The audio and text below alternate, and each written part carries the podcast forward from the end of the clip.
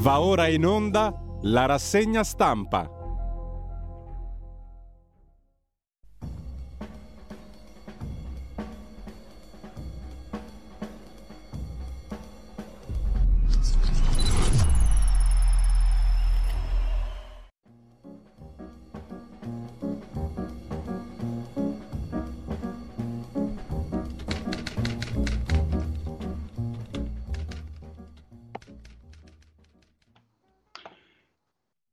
Amiche e amici miei, ma non dell'avventura, Bird is the World, la parola è uccello, come cantavano i Trashmen, i Munnezzari, ebbene sì, nel 1963. Buongiorno, siete sulle magiche onde di Radio Libertà, questa è la rassegna stampa, io sono Antonino D'Anna e questa è l'edizione di oggi, lunedì 4 di dicembre, l'anno del Signore 2023, Santa Barbara, patrona dei pompieri e di tutti gli artiglieri. Salutiamo chi fa l'artigliere e il pompiere. Cominciamo subito la nostra trasmissione. Vi ricordo, date il sangue, in ospedale serve sempre.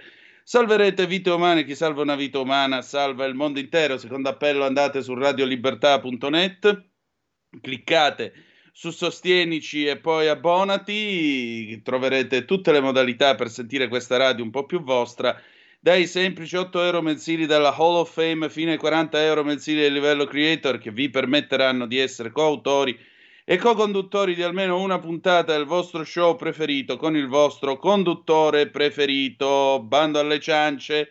Vi ricordo altresì che sempre sulla nostra pagina Facebook trovate tutte le modalità per assistere i nostri amici armeni dell'Artsakh o Nagorno-Karabakh, che dopo 1000 anni di pacifica vita sul loro territorio sono stati cacciati via da quegli usurpatori degli azeri. Orbene, noi cominciamo la nostra trasmissione. Voglio salutare in plancia comando il nostro Golden Boy Ale Pirola, augurargli buon lavoro. Cominciamo la rassegna stampa di quest'oggi. Tra l'altro il programma odierno vedrà la rassegna stampa fino alle ore 9. Poi avremo i consueti appuntamenti con Riccardo Molinari, capogruppo della Lega, dalle 9 alle 9 e un quarto, e poi dalle 9 e un quarto alle 9:30 irromperà come suo solito Carla De Bernardi con la sua bellissima piccola città, anzi grande città in questo caso, la piccola città era sul cimitero monumentale. Dalle 9:30 alle 10:30 manderemo in onda filo diretto, quindi apriremo il telefono e le zappe o WhatsApp che dir vogliansi e naturalmente faremo un commento a tutto quello che ci racconteremo adesso nella rassegna stampa di stamattina. Vi voglio ricordare che potete già commentare adesso le notizie che daremo nel corso di questa rassegna stampa attraverso il WhatsApp o la zappa che dir voglia, sì, 346 642 7756. Ve lo ripeto, 346 642 7756. Le 7:34 minuti e 25 secondi, ora di Roma. Andiamo a dare un'occhiatina all'ANSA, l'ANSA che apre con la sfida di Salvini all'Europa, via gli abusivi da Bruxelles. Alla reunion avverte Tajani e Meloni, il centrodestra unito può liberare l'UE, sarebbe un errore fatale dividerlo in Europa. Diamo un'altra occhiatina, l'altra grande notizia, perché i giornali oggi aprono sostanzialmente con queste due cose, salvo La Verità che si sta lodevolmente occupando della questione Casarin e della questione dei soldi della Chiesa Cattolica affidati a questo signore. Tra l'altro oggi ci sono ulteriori sviluppi, vi anticipo che dopo la puntata di oggi io registrerò un faccia a faccia con l'amico e collega Fabio Mendolare della Verità, che ascolterete poi domani dopo la rassegna stampa. Quindi stay with us, state con noi perché avremo tante cose da raccontarci. Il caso, nuovo incarico per Vannacci, capo di Stato Maggiore delle Forze Operative Terrestri, sostanzialmente è un passacarte da ufficio, però lui lo ha presentato come un incarico di altissimo prestigio e altissimo livello. Il femminicidio di Giulia Cecchettin, Filippo Turetta ha visto i genitori in carcere, non previsti altri interrogatori, il primo esaustivo. Infine la guerra tra Israele e Hamas, guerra in Medio Oriente, tank israeliani a Khan Yunis, scatta l'azione di terra a Gaza Sud. Stanotte le forze armate le forze armate dello Stato di Israele hanno spinto in profondità i loro mezzi verso, appunto, verso la parte sud della striscia di Gaza, e in particolare nel mettere sotto pressione Khan Yunis. Per il momento le notizie sono un pochettino razionate, adesso diamo un'occhiatina anche alla BBC World e poi chiaramente parleremo, vedremo le prime pagine dei giornali di oggi. Sapete che ieri sera si è diffusa la notizia di un eventuale attacco alla USS Carney, a questo cacciatorpediniere della Marina Militare Americana che sarebbe stato colpito dagli Houthi. Gli Houthi sono questo gruppo, diciamo così, cugino di Hamas, sempre finanziato dall'Iran, che praticamente spadroneggia nello Yemen.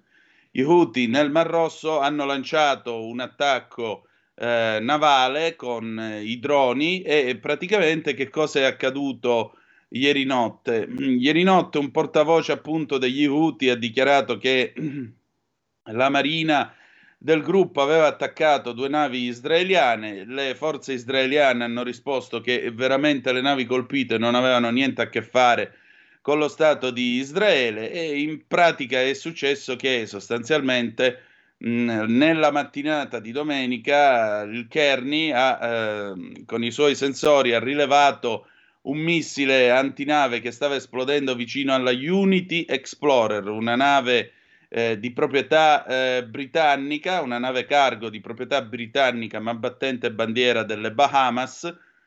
Poco dopo il Carney ha abbattuto un drone che stava andando appunto contro la nave da guerra americana stessa, anche se il CENTCOM, che è il comando centrale delle forze armate americane, dichiara che non è chiaro se il drone stesse puntando oppure no, stesse per bersagliare la Carney oppure no.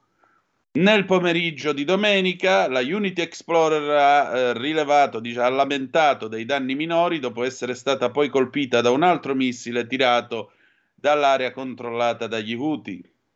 Mentre rispondeva a una richiesta di soccorso dalla Unity Explorer, la Carney ha ulteriormente rilevato un altro drone e lo ha abbattuto. Poco dopo altre due navi, una di queste in parte di proprietà britannica, entrambe però battenti bandiera panamense, hanno lamentato di essere state colpite da dei missili. Mentre era in rotta diretto ad assistere la seconda nave colpita da un missile, il Carney ha tirato giù un altro drone. Il CENTCOM, il comando centrale della Marina americana, dice che gli attacchi hanno messo a rischio le vite degli equipaggi multinazionali delle navi e hanno rappresentato una minaccia diretta al commercio internazionale e alla sicurezza marittima. Abbiamo anche qualunque ragione di ritenere che tali attacchi, sebbene lanciati dagli Houthi nello Yemen, sono pienamente autorizzati dall'Iran. Gli Stati Uniti d'America considereranno tutte le risposte appropriate in pieno coordinamento con i propri alleati internazionali e partner, per cui come vedete, diciamo così, ci aspettiamo un'eventuale risposta da parte della Marina Militare Americana. Sono le 8:25 in Israele, tra l'altro, e con questo chiudiamo questa pagina di aggiornamenti in tempo reale sulla guerra, anzi le 8:35 in Israele. Le forze armate israeliane hanno smentito un recente pezzo che è stato pubblicato dal New York Times, il quale affermava che l'esercito israeliano conosceva il piano d'assalto di Hamas oltre un anno fa, e questo lo sapeva grazie alle analisi che erano state svolte da parte degli 007 di Israele, ma lo avevano sottovalutato definendolo soltanto una pia illusione. È ridicolo provare a promuovere qualsiasi teoria del complotto, ha detto il luogotenente colonnello Jonathan Correcus delle Israeli Defense Forces in un breve briefing che si è tenuto su X, conosciuto un tempo come Twitter. Posso negare categoricamente, è chiaro, qualunque che possa essere successa una qualunque cosa di questo tipo. Ha anche ammesso però che le forze di Israele non sono riuscite a fare quello che dovrebbero fare per loro ragione sociale, diciamo così, ossia protezione e sicurezza per gli israeliani il 7 di ottobre scorso. L'esercito svolgerà un'analisi approfondita una volta aver sconfitto Hamas. Andiamo adesso a vedere le prime pagine dei quotidiani di oggi. I quotidiani di oggi sostanzialmente si aprono con due temi. Uno è la riunione di ieri dei sovranisti in quel di Firenze, e l'altro è la promozione, che poi promozione non è, del generale Vannacci. Andiamo a vedere il Corriere della Sera. Vannacci diventa capo di Stato Maggiore, l'opposizione indegno, il ministero non è una promozione, Salvini all'attacco dell'UE, i sovranisti a Firenze, Bruxelles è un pericolo, imbarazzo di Palazzo Chigi. C'è un'intervista al ministro Francesco Lollobrigida, che tra l'altro reitera di aver fatto bene ad aver preso il treno ed essere sceso alla stazione a Ciampino. Mai alleanze con chi è contro Kiev e Israele, di spalla il femminicidio, il papà di Giulia, vorrei che tanti venissero al suo funerale. Gaza, Israele, offensiva nel sud, allerta terrorismo, controlli sui treni e nelle piazze. Il ministro dell'Interno Matteo Piantedosi lancia l'allarme sul rischio lupi solitari del terrorismo che potrebbero entrare in azione anche in Italia dopo l'attentato a Parigi. Rafforzati i controlli agli scali aerei e ferroviari e nelle piazze. Conflitto in Medio Oriente, Israele allarga l'offensiva a sud.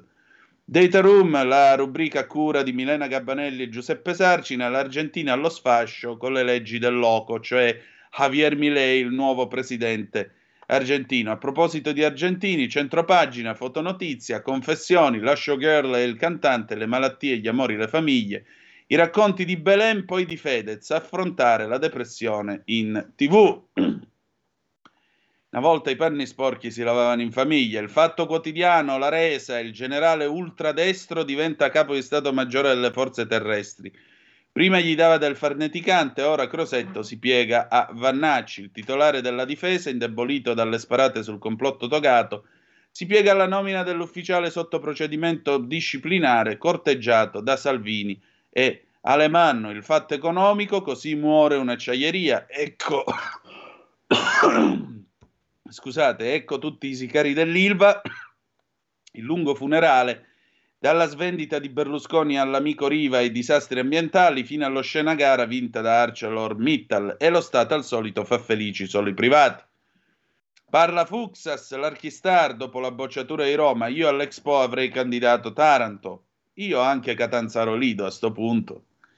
Il Giornale, manifestazione a Firenze, Salvini sfida questa Europa, il leader della Lega raduna i sovranisti per lanciare l'assalto a Bruxelles, UE occupata da abusivi, il centrodestra la libererà. Mossa balcanica, abbiamo questo occhiello, Meloni apre alla Serbia, Malud Mori di Fratelli d'Italia sul carroccio, di spalla ancora il ministero non è una promozione, la nuova vita di Vannacci è capo di Stato Maggiore, femminicidio, mamma e papà da Turetta, non sei solo, il capo del vertice, scandalo COP28, senza petrolio e preistoria, incredibile ma vero, hanno scoperto. Glielo doveva ricordare il ministro, le ministre di Petrol alla Fantozzi degli Emirati Arabi Uniti. La confessione della star, la depressione di Belen, tradita, stavo per morire. Il mattino apre col Napoli che ieri ha beccato tre pere dall'Inter, resa del Napoli, difesa flop, passano i nerazzurri 0-3, azzurri quarti a -11 alla vetta. Gli errori di massa più decisivi dell'effetto Mazzarri. Io non lo so che cosa abbia letto, però ve l'ho letto. PNRR, sprint per i cantieri, il governo accelera, formazione per 60.000 tecnici, terremoti, alluvioni, governatori commissari. Manfredi, Fitta ha assicurato che le risorse per i progetti a Scampia e San Giovanni ci saranno. Fotonotizia a centropagina, vedete i carri Merkava dell'esercito israeliano, tensione nel Mar Rosso, nave americana presa in mira, Israele avanza, truppe anche a sud. La riflessione, baby criminali, fermezza e recupero non confliggono. Il Tempo, Kermesse Fiorentina, ora pronti a cambiare la UE, Salvini con 12 alleati delinea un'Europa diversa, parola ai popoli meno tagli. I leader del calroccio, non permetteremo l'inciucio socialisti popolari di Gentiloni, la contromanifestazione in Ardelle è un flop, lui si consola con bella ciao. Di spalla, obiettivo di Renzi, Italia Viva, alle elezioni per Bruxelles, punto a 1 milione di voti. Dopo le polemiche per il suo libro, nuovo incarico per il generale Vannacci, Festival di Sanremo, da Mahmoud a Il Volo, Amadeus dalla lista dei 27 big in gara. Alleanza Meloni-Vucic per fermare i migranti illegali sulla rotta balcanica contro i trafficanti, asse con la Serbia. Fotografia a centropagina, al Mapei finisce 1-2, la Roma batte il Sassuolo in rimonta, i giallorossi agganciano la Champions. Andiamo avanti, la Repubblica, migranti, la Repubblica si discosta dalle aperture che fino ad ora vi abbiamo letto. Albania, bluff milionario, a Tirana 300 milioni in 5 anni per i centri dei richiedenti asilo. La capienza delle strutture passa da 3.000 a 720 persone.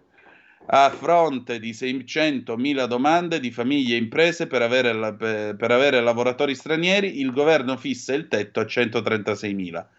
A Vannacci nessuna punizione, un incarico da capo di Stato Maggiore. La Kermesse sovranista a Firenze, ecco la fotonotizia a centropagina, Matteo Salvini sul palco con i leader dell'ultradestra europea, sentite che titolo gente, sentite qua.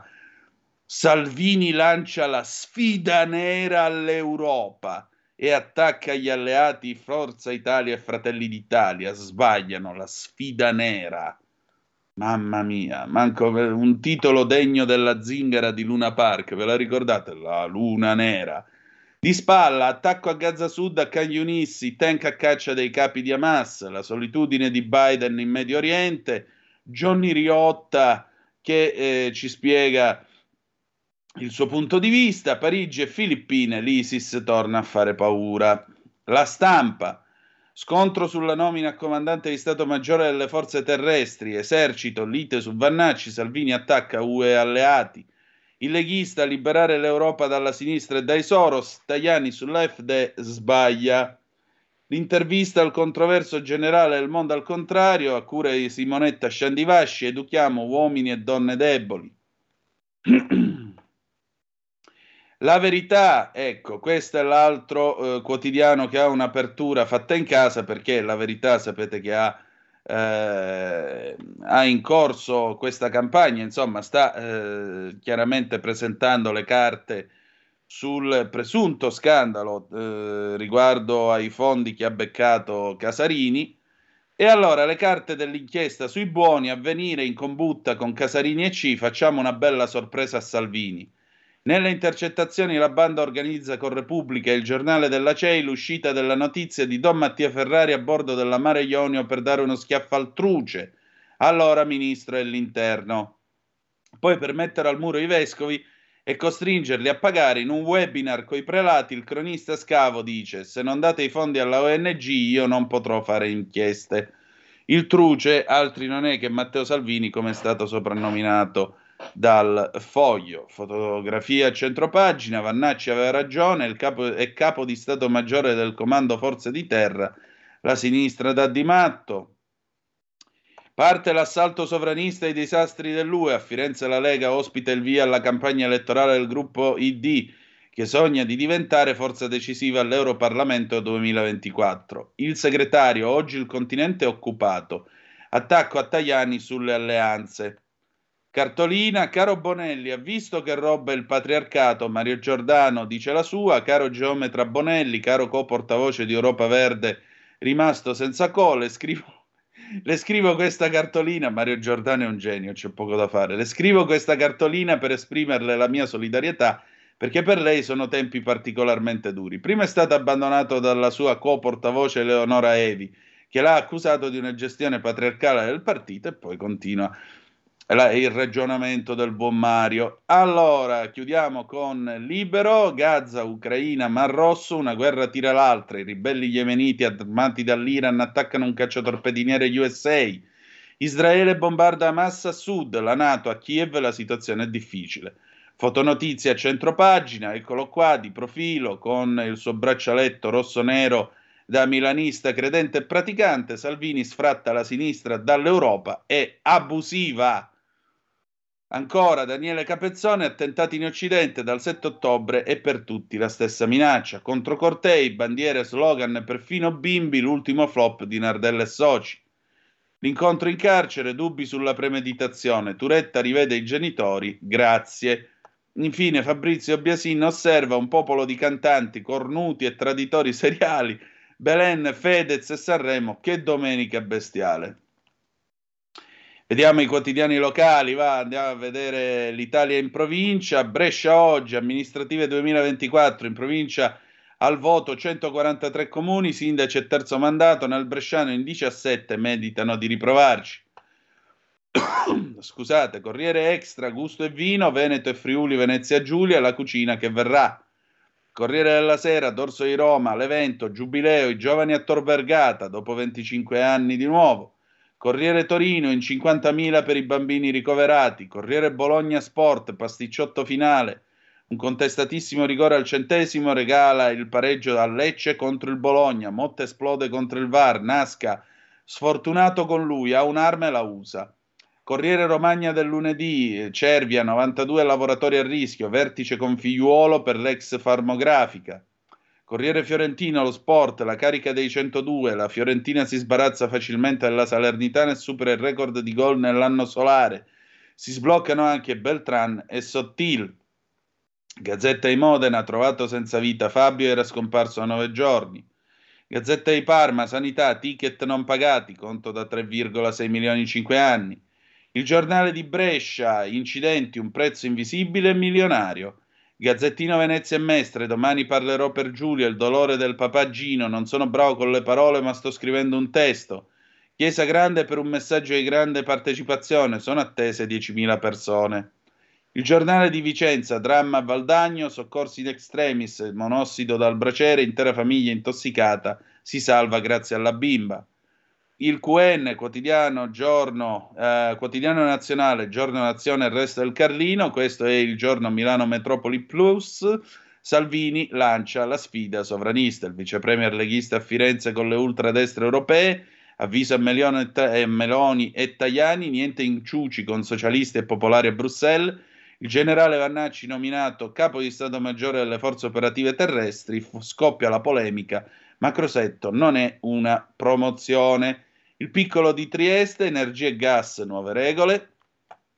Poi abbiamo secolo XIX, sanità, gli eroi in sciopero. Tirreno, Salvini sferra l'attacco a lui, è occupata dagli abusivi.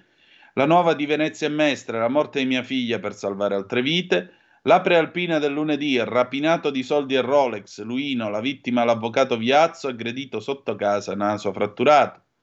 Provincia di Como, asilo Sant'Elia in degrado, c'è la volontà di demolirlo. La provincia di Cremona, ha vinto Cremona, le associazioni economiche riunite nel progetto Agorà, così le zootecniche internazionali sono reale volano di sviluppo per il territorio e le sue imprese. Provincia di Lecco, cade sul Monte Legnone, morto alpinista di Sirone. Provincia di Sondrio, tragedia sul Monte Legnone, alpinista precipita e muore. E andiamo a chiudere con la Repubblica, anzi la Sicilia che chiude con Turetta a colloquio coi genitori, domani a Padova i funerali di Giulia, Salvini rilancia il sovranismo UE, Firenze la corsa per liberare Bruxelles da chi la sta occupando abusivamente, e poi fotonotizie, il Catania, vittoria mancata, il Catania pareggia in casa con Francavilla, rimediando allo svantaggio con De Luca, il pubblico applaude l'impegno dei rosazzurri. Or dunque, le 7.55 in questo momento, noi apriamo allora con il Corriere della Sera e vi ragguagliamo con quello che è successo ieri a Firenze. Peraltro ieri sapete che c'è stata la diretta della radio con Marco Pinti e con l'implacabile Pier Vittorio Scimia, che era lì a Firenze. Allora, eccoci qua, Salvini, sovranisti anti-UE, pagina 2 del Corriere della Sera di stamattina, Europa occupata da abusivi. I leader a Firenze, sulle alleanze a Bruxelles, Tajani sbaglia le posizioni anti-Ucraina. Marco Cremonesi riferisce dalla Kermesse fiorentina. L'anno prossimo c'è in gioco, se non tutto, tantissimo. Il centrodestra unito e determinato può liberare Bruxelles da chi la occupa in modo abusivo. Matteo Salvini, di nero vestito, apre la convention di Identità e Democrazia, ID, l'Eurogruppo in cui militano molti dei partiti alla destra euroscettica. Ma se la convention voleva piantare un cuneo per separare una volta per tutte i popolari dai socialisti, il giorno giusto non è ancora arrivato. Anche se Salvini parla il 3 dicembre come giornata che sarà storica, proprio mentre gli stati maggiori sovranisti si riuniscono a Firenze alla Fortezza d'Abbasso, la Presidente del Parlamento europeo Roberta Metsola, Metsola del PPA, in ottimi rapporti con Giorgia Meloni, che incontrerà mercoledì, ieri era a Caserta accompagnata dalla vice Pina Picierno del PD. A chi le chiedeva del raduno ha risposto che il Parlamento europeo è un'istituzione molto pro-europeista, abbiamo una maggioranza in cui lavoriamo insieme e quando andremo alle elezioni ai cittadini dobbiamo proporre una scelta che vada avanti per 5 anni. Sono ottimista, insomma l'auspicio è una maggioranza simile all'attuale, speriamo di no. In ciuci sbuffa Salvini che a leggere l'intervista di Gentiloni si stanno già preparando. Ma anche il segretario azzurro Antonio Tajani ha ribadito l'incompatibilità del PPE con alcuni alleati di Salvini. E lo stesso ha fatto il capogruppo di Fratelli d'Italia a Strasburgo, Nicola Procaccini. Salvini e Tranciante sbagliano. Eppure la riunione di ieri sembrava fatta apposta per confermare i dubbi degli alleati. Procaccini parla del sostegno all'Ucraina come di fatto identitario per Fratelli d'Italia. A Firenze il co-leader dell'ultradestra di AfD, Tino Krupalla, parte a testa bassa. L'Ucraina non può vincere questa guerra, dovrebbero fermarla. Anche contro le sanzioni, l'economia russa cresce dopo le sanzioni, la nostra cala, una follia. L'austriaco Harald Vlimsky, FPO, aggiunge un carico. È sbagliato sostenere la guerra di Israele contro la Palestina e sostenere la guerra in Ucraina. Salvini prova a tamponare, tutti hanno sostenuto ogni intervento in difesa dell'Ucraina, coi fatti, i volti e i soldi, il resto sono chiacchiere. Ma le dichiarazioni alzano la palla al sindaco di Firenze Dario Nardella, PD. L'incontro? Pochi effetti politici, se non il marcare le differenze nel centrodestra. Certo, Salvini si rende conto delle dissonanze, ho sentito parlare di culture diverse, con alcune sfumature diverse. ID non è una caserma, ma ho sentito parlare di futuro. Oggi può nascere il rinascimento dell'Europa che sarà.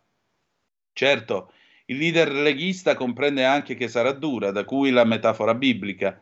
Oggi sono qui uomini e donne che sconfiggeranno il gigante Golia, il primo nemico dell'Europa. Poi si fa prendere dall'enfasi e parla dei tecnocrati massoni che vogliono distruggere l'identità del nostro continente. Noi del Golia Soros non abbiamo paura. Di chi finanzia la distruzione della nostra civiltà non abbiamo paura. Per contro, gli ospiti più attesi sono relativamente moderati. Entrambi, Marine Le Pen e l'olandese Geert Wilders, partecipano entrambi con un video. La leader francese afferma di amare l'Europa, ma di battersi contro questa unione tecnocratica. Quanto alla signora von der Leyen, ha fatto dell'Europa un luogo di sovraregolamentazione o deregolamentazioni una più folle dell'altra. Il suo delfino, Jordan Bardella, giovanissimo e dalla faccia da primo della classe, si lancia un po' andare solo nell'annunciare che ci stiamo preparando a dire ciao Macron. Salvini era arrivato alla Fortezza d'Abbasso con la fidanzata Francesca Verdini. I fiorentini più maliziosi annotano che a ID è stata lasciata l'entrata secondaria, quella da cui entravano i cavalli, perché la principale era riservata a un tattoo festival. Photo opportunity finale per tutti i partecipanti al cantiere nero, e nessun problema delle 4 manifestazioni organizzate dalla sinistra. Le 8 noi ci fermiamo e poi ci sentiamo Diana Rossa in Coming Out 1980 e torniamo con la risposta del ministro Lollobrigida sceso dal treno. A tra poco. Festa sarà se dentro il nostro cuore lo spirito del Natale terremo vivo con l'amore. Buon Natale! Buone feste da tutto lo staff di Radio Libertà, la tua radio.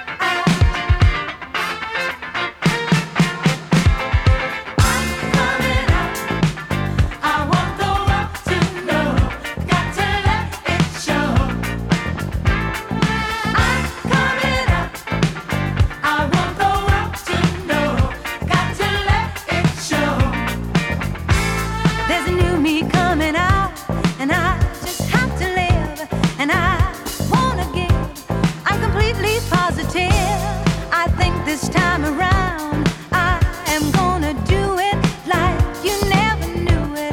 Oh, I'll make it through. The time has come for me to break out of the shell. I have to shout that I am coming out. I'm coming out. I want the world to know. I got to let it show. I'm coming out. I want the world to know. I got to let it show. I'm coming out. I want the world to know. Got to let it show. I'm coming. I'm coming out. I want the world to know. Got to let it show. I've got to show the world all that I wanna be and all my abilities. There's so much more to me. Somehow I'll have to make them just understand. I got it well in hand, and oh how I've planned. I'm spreading love. There is no need to fear, and I just feel so good every time I hear. I'm coming out. I want the world to know. I got to let it show. I'm coming out. I want the world to know. Got to let it show. I'm coming. I'm coming out. I want the world to know. Got to let it show. I'm coming out. I want the world to know. Got to let it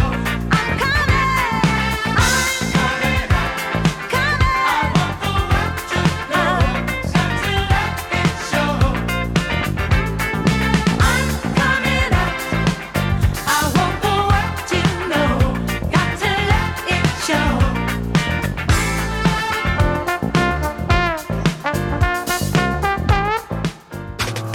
Stai ascoltando Radio Libertà, la tua voce libera, senza filtri né censura. La tua radio.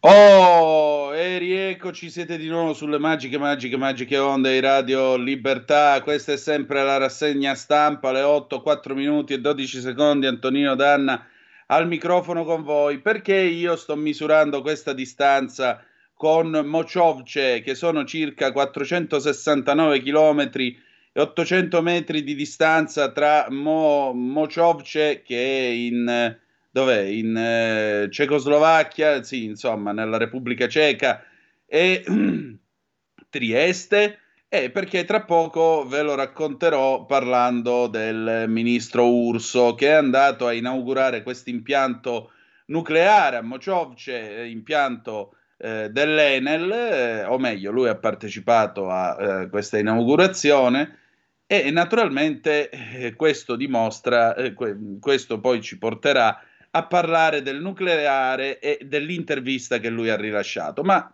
arriveremo anche a questo. Io vi dicevo prima, 346 642 7756, se volete intervenire e commentare attraverso il WhatsApp che dir voglia, sì. Io vi dicevo prima che qualcuno, dopo le parole di Matteo Salvini a Firenze di ieri, ha sentito il dovere di dire la sua. Questo qualcuno è il cognatissimo, non stiamo parlando di Ramon Serrano Sugnier, che era il cognatissimo di Francisco Franco, quella è un'altra storia. Noi stiamo parlando del cognatissimo, senza alcun riferimento ovviamente a Franco, del cognatissimo di Giorgia Meloni. Chi è? Il ministro Lollobrigida, eccolo qui, il ministro Francesco Lollobrigida, che è stato intervistato dalla collega Paola Di Caro, e naturalmente gli si pongono delle domande, perché vuole capire un po' che cosa ne pensi lui di Matteo Salvini, delle parole di Salvini. Domanda: vi dissociate dalle parole di Salvini? Gli ultimi anni, risposta, hanno ampiamente dimostrato i limiti sui grandi temi dell'attuale UE, su politica estera, difesa, immigrazione, economia comune più solidale. Qualche segnale positivo si intravede per costruire un'area popolare e conservatrice alternativa a una sinistra progressista e sempre più condizionata dall'estrema sinistra. Potreste allearvi con l'ultradestra dopo le europee? Le forze politiche nelle democrazie compiute vengono legittimate dagli elettori, non dai commentatori. Dopo il voto si ragionerà sulla base dei valori, programmi e numeri quale alleanza sarà possibile costruire. Certamente con la Lega c'è grande sintonia sulla stragrande maggioranza dei temi e qualche differenza. Tra queste l'appartenenza in questa legislatura a diverse famiglie europee. Per noi alcuni paletti sono chiari in Italia e in Europa, tra questi il sostegno all'Ucraina e la difesa della libertà di Israele. Questo con alcune forze politiche impedisce ogni alleanza. Veniamo al caso del Frecciarossa. Pensate, in questo paese ancora ci stiamo a occupare del caso del Frecciarossa. Si è pentito? Risposta no, perché non ho goduto di nessun privilegio. Negli ultimi 6 mesi fermate a richiesta sono state effettuate 207 volte e il treno non era più sulla linea ad alta velocità, ma deviato su una linea ordinaria. Ho chiesto se era possibile fare una fermata in una stazione esistente, dove sono scese anche altre persone. Non ho abusato di nulla. Avrei potuto prendere un aereo di Stato. No, signor Ministro, lei avrebbe dovuto prendere un aereo di Stato perché stava andando a fare il suo lavoro, per il quale lei è pagato anche da chi non l'ha votata. Avrei potuto prendere un aereo di Stato, ho preso un treno per inaugurare a Caivano da Ministro Capo delle Forze Forestali un parco da loro ripulito e restituito ai cittadini. Il governo sta cercando di salvare vite, non fare passerelle. Tra voi sembra leggiare la sindrome del complotto, la denuncia del ministro Crosetto, la difesa a oltranza di Del Mastro. Le sembra normale? Crosetto ha già spiegato la sua posizione. Noi dei tempi di AN abbiamo grande fiducia nella magistratura, ma prendendo atto che settori delle toghe hanno pregiudiziali ideologiche e non analizzano i fatti con serenità. È storia. E oggi basterebbe leggere il libro di Palamara per avere chiaro il quadro. Leggo quindi quello di Guido come un auspicio perché non si ripeta più. Su Del Mastro, visto che 2 PM avevano chiesto il non luogo a procedere, ci sembra giusto attendere l'esito dei processi. Possono esserci errori voluti o no? Aspettiamo. Intanto la sua legge che vieta la produzione di carne coltivata è passata. Vi si obietta che può trattarsi di una produzione non dannosa per l'uomo, che non impedirebbe di continuare ad alleviare animali e rischia di tenere l'Italia fuori dalla ricerca. Non è un no al futuro? È una legge fatta assieme al professor Schillaci, sostenuta da tanti esperti e scienziati, richiesta da associazioni ed esponenti di ogni parte politica. Siamo sempre disponibili a recepire direttive europee, ma vogliamo che si dimostri la non nocività che a oggi non è dimostrata. Non è vero poi che la ricerca è ostacolata, non c'è una riga su questo nella legge, come non è vero e dimostrabile che sarebbe un vantaggio per l'ambiente che comunque cambierebbe ecosistema senza più allevamenti. E poi c'è una filiera per noi essenziale, sulla quantità saremmo sempre perdenti, finirebbe nelle mani delle multinazionali. Sulla qualità no. Non vogliamo perdita di lavoro e potenzialmente di salute quando esiste un immenso spazio in Africa per grandi produzioni per tutti. A questo lavoriamo. Così parlò il ministro Lollobrigida. C'è poi un commento del collega Roberto Gressi che dice sostanzialmente, a proposito di Salvini, scrive: il punto dirimente è appunto uno solo, credere nell'Europa magari per modernizzarla e cambiarla, oppure considerarla una cricca di burocrati e massoni da buttare al macero? Salvini pare convinto dell'opzione numero 2 e infatti non si occupa più tanto del piano nazionale di ripresa e resilienza che ha bisogno di convincere Bruxelles per diventare operativo, né tratta, come pure fa il suo governo, per il rinvio dell'abolizione di maggior tutela dell'energia. In un paese in cui tanti sono gli anziani in difficoltà a inserire le proprie bollette nella varietà vertiginosa del mercato libero.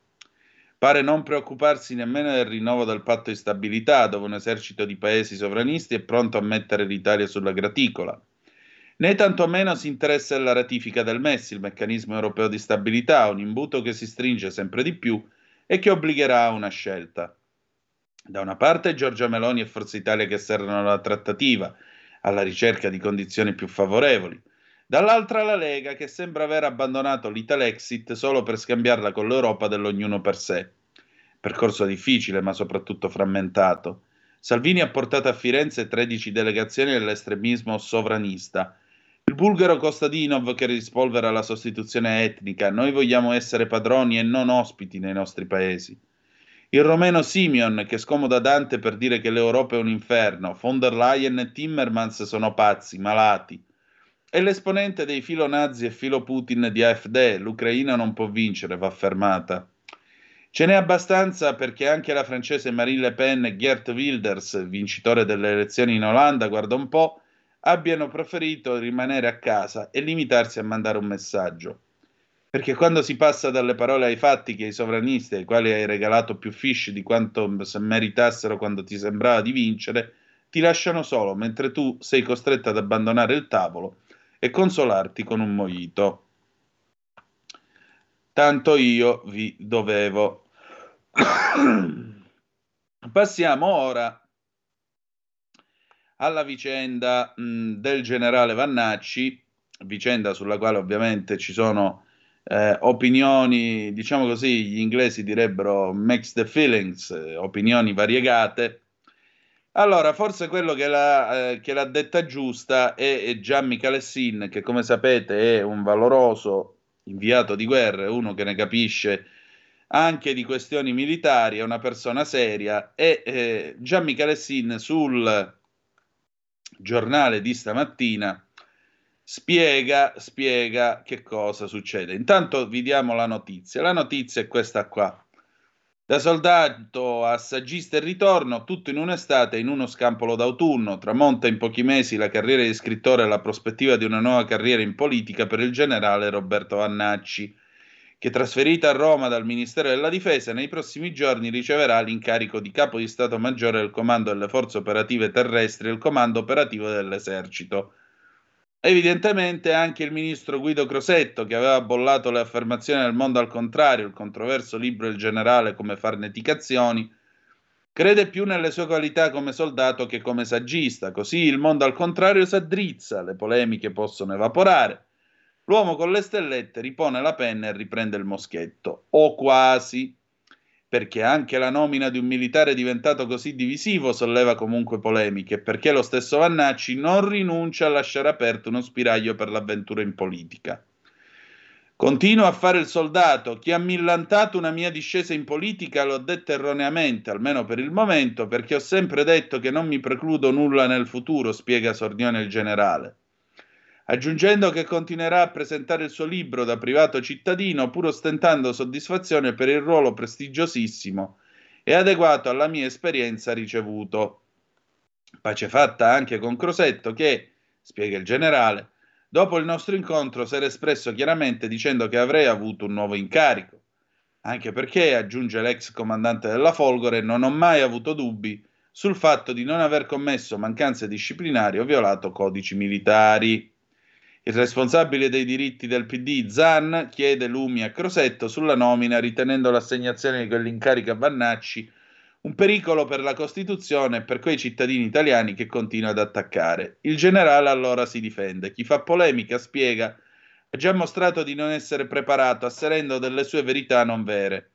Più sottile l'attacco sempre al fronte Dem di Arturo Scotto, che nella nomina legge una vera e propria partita di giro interna alla destra, per toglierlo da eventuali competizioni elettorali future, promuovere per rimuovere, insomma. Esulta dal campo opposto il vice premier Matteo Salvini, che augura buon lavoro a un leale e coraggioso servitore dell'Italia e degli italiani. Congratulazioni a Vannacci anche dal segretario di Indipendenza Gianni Alemanno, che a proposito delle polemiche tra Crosetta e il generale ironizza. Chi è farneticante, Vannacci o Crosetto? A Vannacci vanno tutte le nostre più sincere congratulazioni, a Crosetto tutta la nostra preoccupazione. A tentare di spegnere il ritorno di fiamma delle polemiche per il nuovo incarico di Vannacci arriva una precisazione da fonti dello stesso Ministero della Difesa che chiariscono come quella nomina non sia una promozione ma la mera chiamata a un ruolo che non comporta relazioni con altre istituzioni. In serata la replica del ministro Crosetta alle polemiche che vengono definite strumentali. Non è stato né promosso né retrocesso, ha aggiunto Crosetto, che ha invitato a evitare le scarse o superficiali informazioni. Sempre il titolare della difesa ha specificato che le forze terrestri, che ha un suo comandante, il generale Camporeale, un vicecomandante, il generale Ristuccia, comandante delle forze operative. Oggi Vannacci inizierà il suo periodo di affiancamento a Roma. Allora, veniamo a quello che dice Gian Michalessin sulla storia, su questa vicenda.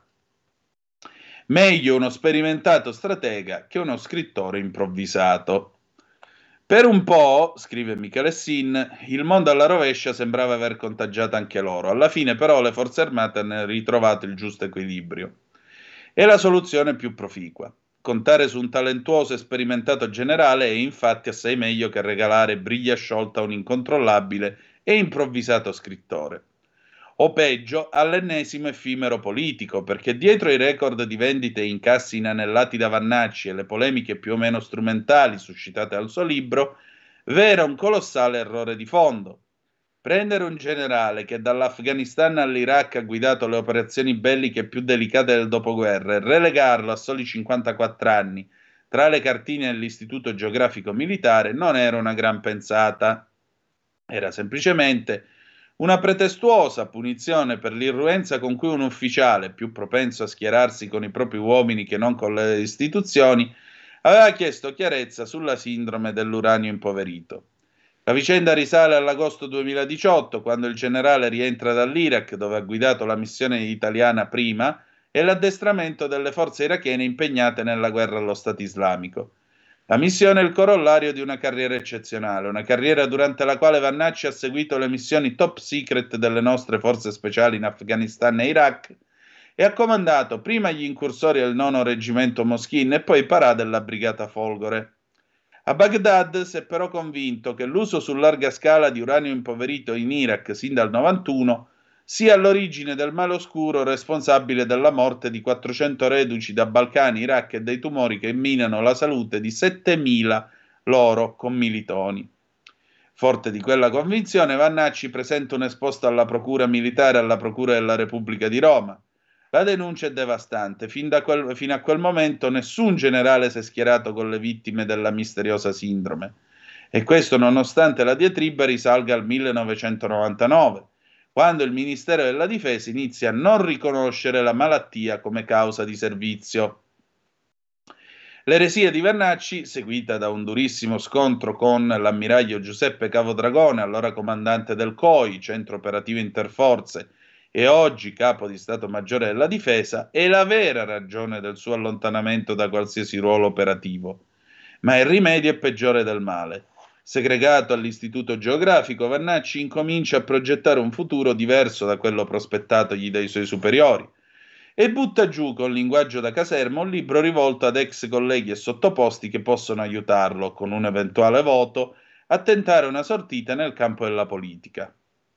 Ma grazie a una misteriosa soffiata a Repubblica, lo sconosciuto breviario autopubblicato e rivolto a un pubblico ristretto si trasforma in un manifesto capace di imbarazzare il mondo della politica e quello della difesa. Una cosa però è certa, quel libello scritto con un certo rancore e senza l'indispensabile equilibrio, alla fine non ci avrebbe regalato né un nuovo maître à penser né un memorabile politico. Invece la decisione della difesa restituisce all'Italia un ottimo generale. E il primo a capirlo, a giudicare dalla fretta con cui ha annunciato il nuovo incarico e archiviato qualsiasi velleità politica, sembra essere proprio Vannacci. Beh, complimenti al generale che è riuscito a metterli nel sacco e a riavere un seggiolino adeguato. Seggiolino adeguato, pensate a quelli che gli hanno comprato il libro convinti del fatto che sarebbe venuto come il veltro di aligheriana memoria a mettere a posto l'Italia con una ginocchiata. Ecco, questo è il risultato, che alla fine gli serviva per rimettersi in pista. E infatti la Repubblica osserva, dietro la nomina altisonante, solo un compito burocratico da svolgere dietro la scrivania. L'incarico è altisonante e in apparenza di alto prestigio, capo di Stato Maggiore del Comando Forze Terrestri, fa pensare a un condottiero destinato a guidare schiere di tank e ondate di bersaglieri, ma in realtà si tratta di un compito assolutamente burocratico. Non c'è nulla in questa posizione che possa evocare la Marmora o Diaz. Il generale Roberto Vannacci è stato destinato a una scrivania senza poteri autonomi, dove dovrà coordinare lo staff agli ordini del generale Salvatore Camporeale, un carrista ed ex comandante dell'Accademia di Modena, che è stato anche consigliere al Quirinale del presidente Carlo Azeglio Ciampi e poi di Giorgio Napolitano.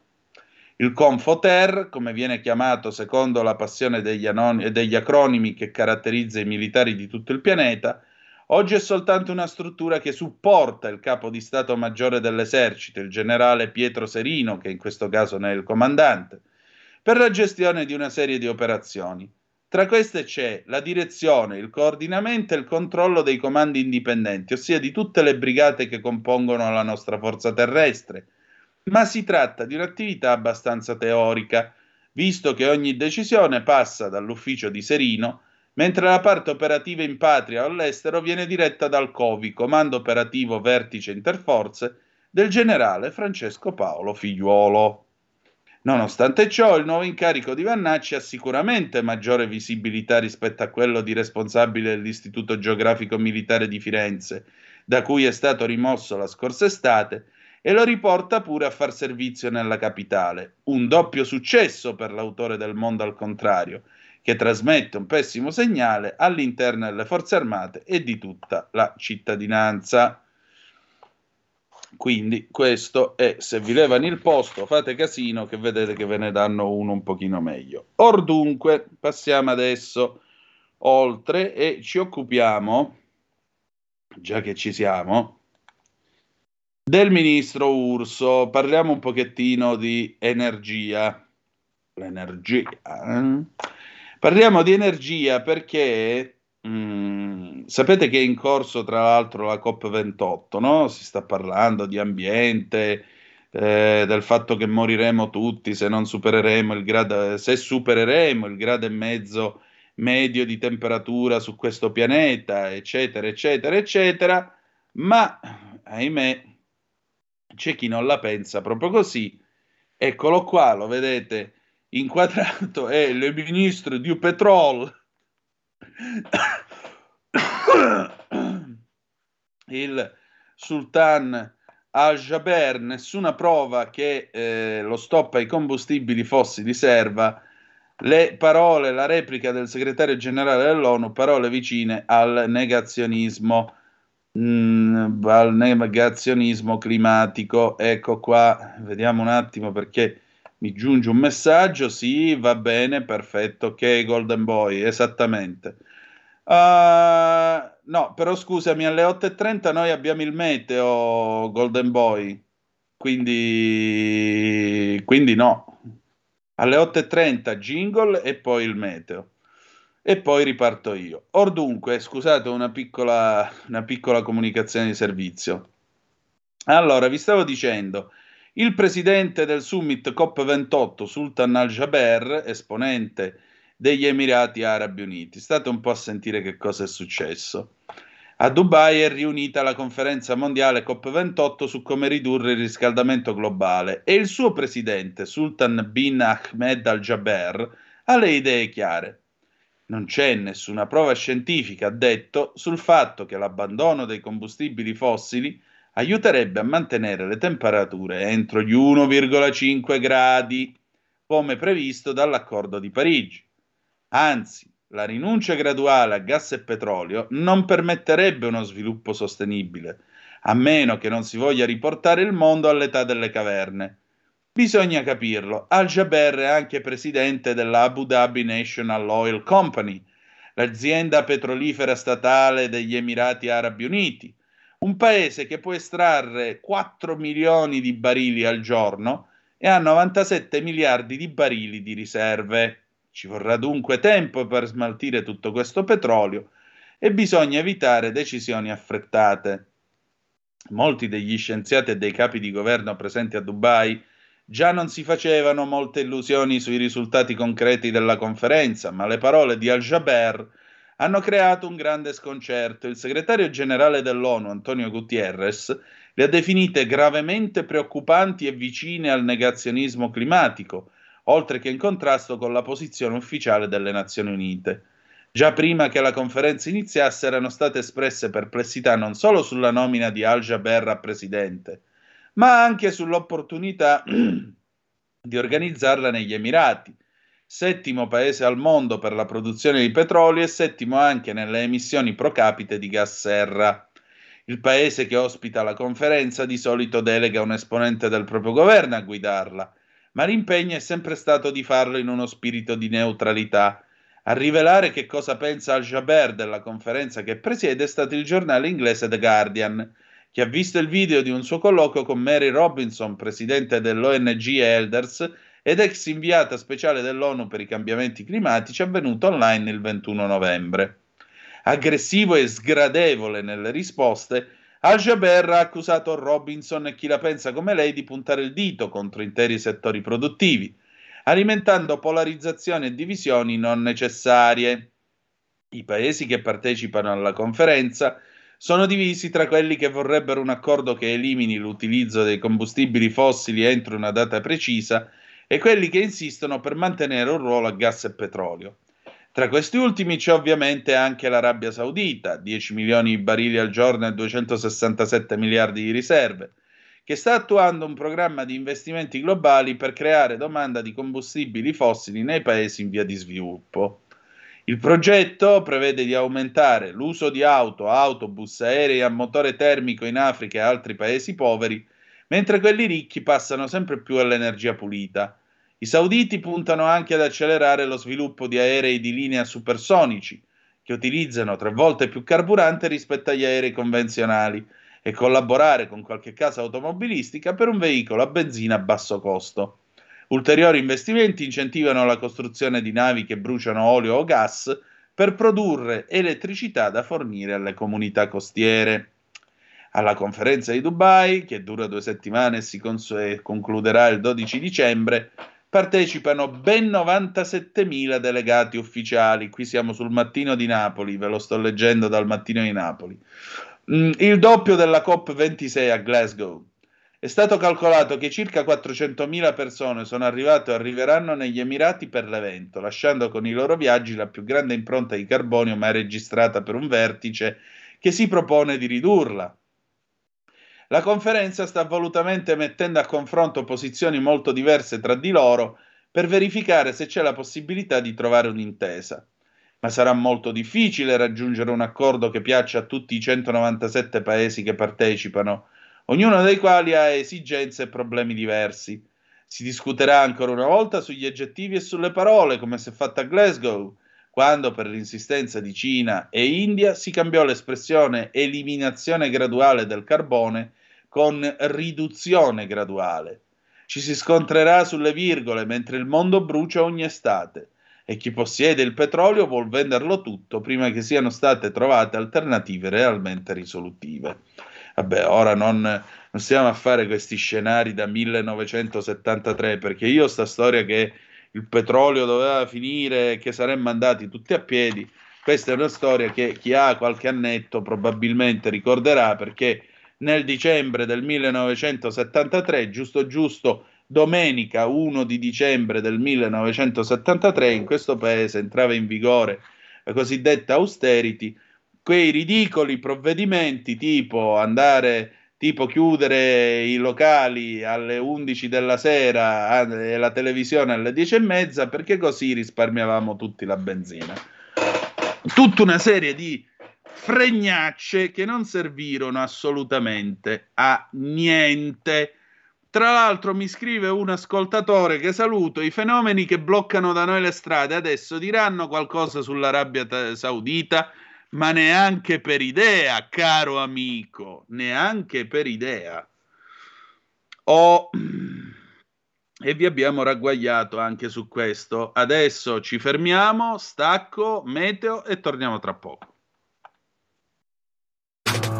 Stai ascoltando Radio Libertà, la tua voce libera, senza filtri né censura. La tua radio.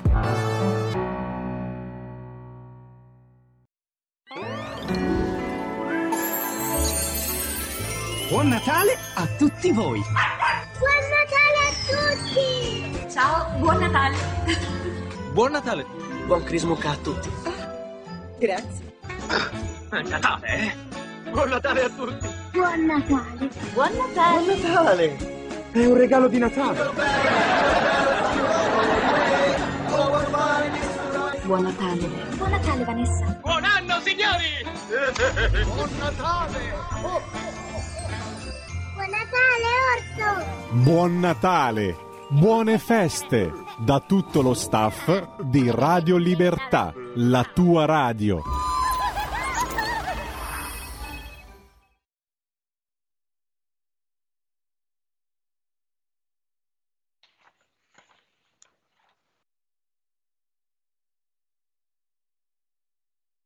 Siamo di nuovo in onda con Antonino D'Anna.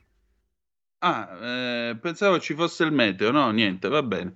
Proseguiamo allora, alle 8:32 minuti e 8 secondi, Antonino D'Anna al microfono con voi, grazie al nostro Golden Boy Ale Pirola in plancia comando della nostra regia. Nel mentre, già che ci siamo, allora io prima vi avevo fatto vedere, ecco qua, torniamo su Google Maps, questa bellissima mappa della Slovacchia, precisamente di Mochovce, vicino a Bratislava. Ve la ricordate quella pubblicità del Corriere della Sera quando fecero gli Atlanti negli anni 90, no? Che c'era il come si chiama, il cosmonauta sovietico che finalmente atterrava.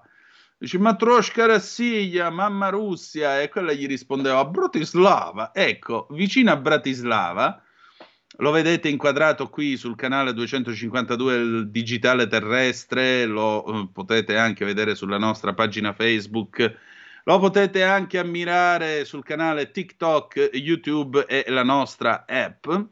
Voi vedete che c'è questa linea che io ho tirato tra Mochovce e Trieste. Quindi sono, vi ripeto, in linea d'aria 469 chilometri e metri 800. Ma perché io vi sto dando questo dato? E ora ve lo spiego, ci siamo tutti qua. Sempre Il Mattino pubblica questa intervista al ministro delle imprese Made in Italy, Adolfo Urso, che parla del nucleare e dice: nucleare sì con la fusione, sui chip asse con Tokyo, spesa ora stop agli sconti. E vediamo che cosa dice il buon ministro. Ministro, COP28 ha rilanciato un accordo per triplicare la produzione di energia nucleare. Ma l'Italia non è troppo indietro per reggere la sfida? Risposta. L'Italia è indietro, ma le imprese italiane sono avanti. In questi anni hanno continuato a sviluppare il settore nucleare laddove potevano farlo, cioè all'estero. Qualche esempio? Ecco qua, sono stato recentemente in Slovacchia dove ho inaugurato il terzo reattore nucleare della centrale di Mochovce, realizzata dall'Enel, vi ricordo 469 km 800 metri di distanza da Trieste, che è più o meno la stessa distanza che c'è tra Torino e Venezia, sono 430 km, quindi considerate. Quindi lui è andato a inaugurare in Slovacchia il terzo reattore nucleare della centrale di Mochovce realizzata dall'Enel, che garantirà una produzione pari al 14% di quel che serve al sistema elettrico di quel paese. Il gruppo è poi impegnato anche nella realizzazione del quarto reattore, che dovrebbe essere in funzione nel 2025 e che a quel punto garantirà l'autonomia della Slovacchia, ma fornirà anche energia da esportare. La stessa Enel è in prima linea su questo fronte con Endesa in Spagna, ma anche Ansaldo Nucleare ha rilanciato su questo fronte in Romania con la centrale di Cernavoda. È però cruciale il lavoro di ricerca già avviato da tempo dall'ENI sulla fusione, il fronte sul quale accelererà l'Italia, come confermato dal premier Giorgia Meloni, senza contare le numerose imprese sul nucleare di terza, avanzata e quarta generazione. Quindi, per riassumere, attorno a noi non ci sono solo a 150 km da dove parlo io le centrali francesi lungo il confine col Piemonte, ma come vedete nel raggio di 450 km più o meno dai confini italiani è pieno di centrali nucleari o stanno sorgendo centrali nucleari. Noi però continuiamo ad avere paesi sui quali c'è ancora qualche vecchio adesivo del referendum dell'87 col sole che ride la scritta nucleare no grazie. Io qualche domanda me la farei, specialmente ora che cominceranno ad arrivare le bollette. Ma torniamo a noi. Altra domandina che viene posta al ministro Urso. Quindi intanto possiamo contare sull'importazione dall'estero di energia nucleare, Ma quanto ci spingeremo sulla fusione, visto che è stata annunciata una svolta in questo senso? Il nostro obiettivo deve essere accelerare sulla fusione nucleare per centrare l'obiettivo nel 2050. Ma a questo punto non servirebbe un piano? Col ministro dell'Ambiente e della Sicurezza Energetica, Gilberto Pichetto Fratin, siamo d'accordo sullo sviluppo di un piano che parta dalla formazione, dalla ricerca e quindi anche dallo sviluppo della tecnologia sul nucleare avanzato, pulito, sicuro. La terza generazione avanzata con i piccoli reattori modulari dovrebbe essere pronta nel 2030, mentre la quarta forse nel 40. È indispensabile una programmazione ultradecennale che vada oltre anche i cambi di governo. Nel frattempo dobbiamo spingere al massimo sulle rinnovabili, sbloccare le autorizzazioni resta una sfida. Mi spiega però come possono essere rimodulati invece gli incentivi agli impianti industriali di autoconsumo con la nuova norma del decreto energia?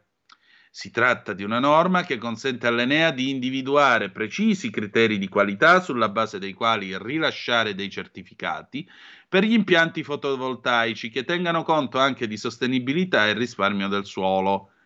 Quindi gli incentivi saranno distribuiti in futuro anche in base a questo rating di qualità?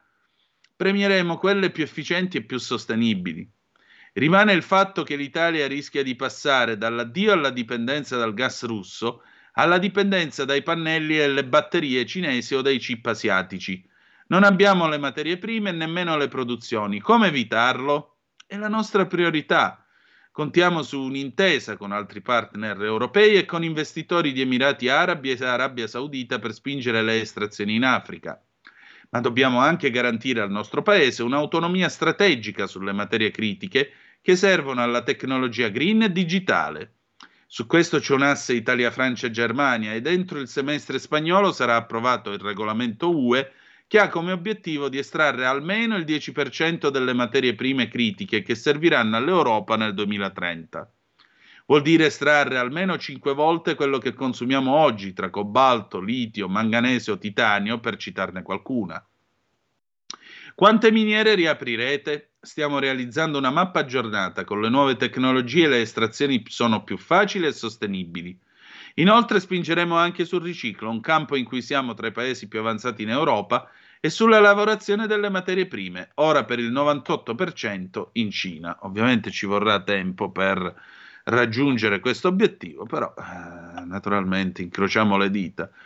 Certo è che dobbiamo a tutti i costi preoccuparci anche di parlare, di pronunciarla senza paura, senza terrore, quella parolina con la N, che è appunto nucleare. Sentite come suona bene, nucleare. Ah, bel bollitore atomico, ce ne vorrebbero una decina in Italia, sapete come scenderebbe la corrente elettrica?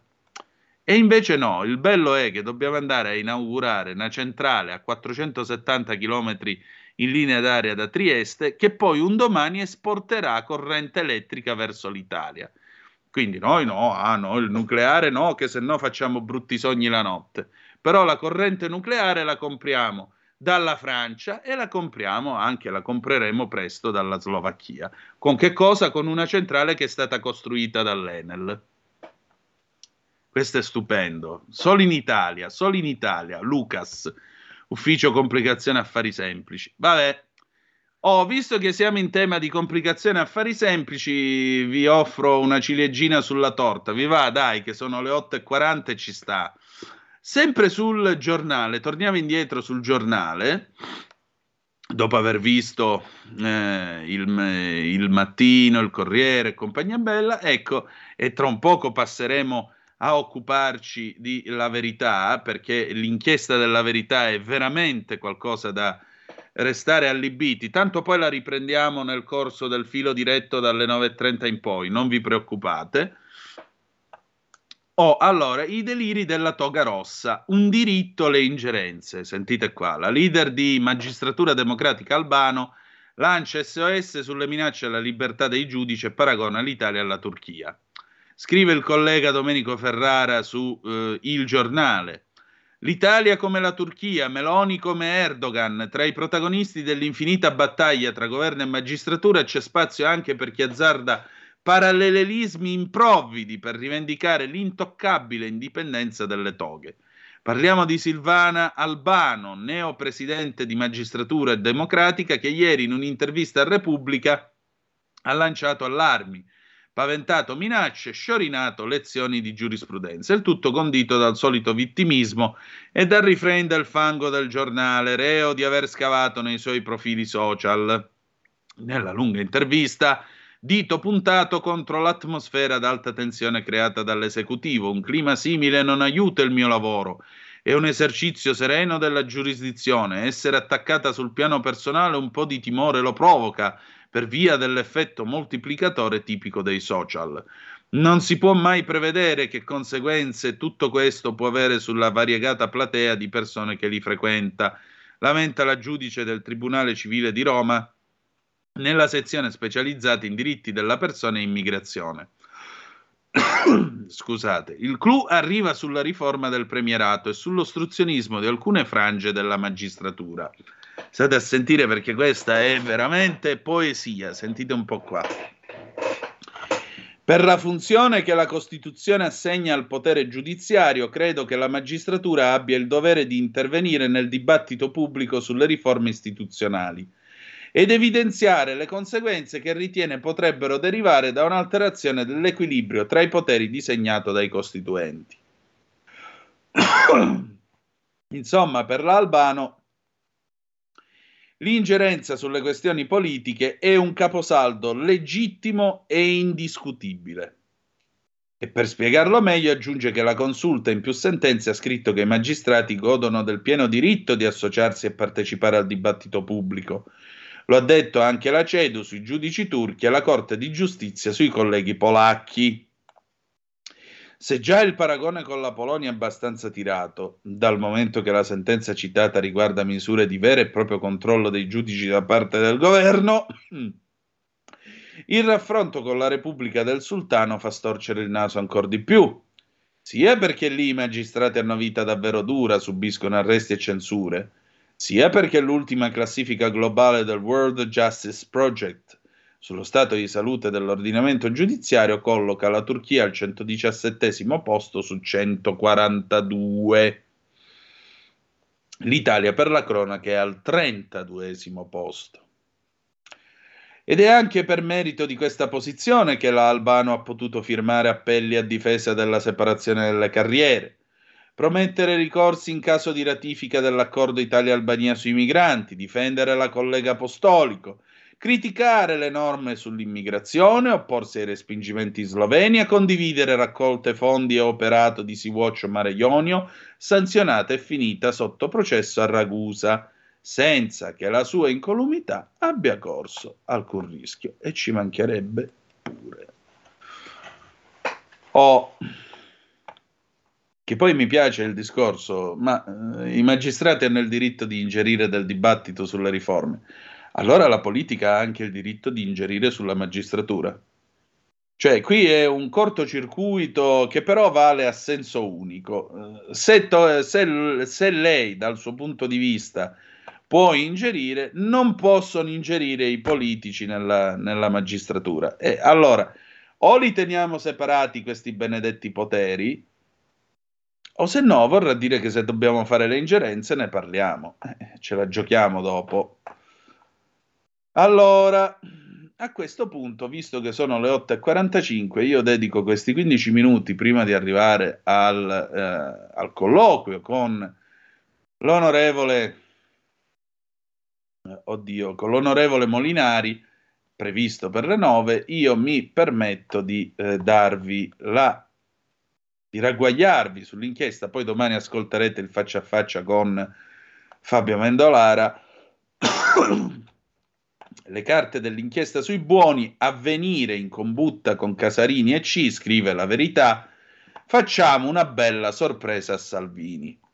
Nelle intercettazioni la banda organizza con Repubblica e il giornale della CEI l'uscita della notizia di Don Mattia Ferrari a bordo della Mare Ionio per dare uno schiaffo al truce, allora ministro dell'Interno.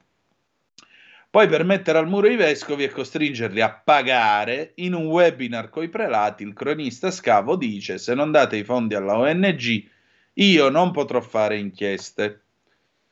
Pezzo è di Giacomo Amadori e François de Tonquedec. Avvenire, il giornale dei vescovi, per anni si è opposto alle politiche dei porti chiusi sull'immigrazione.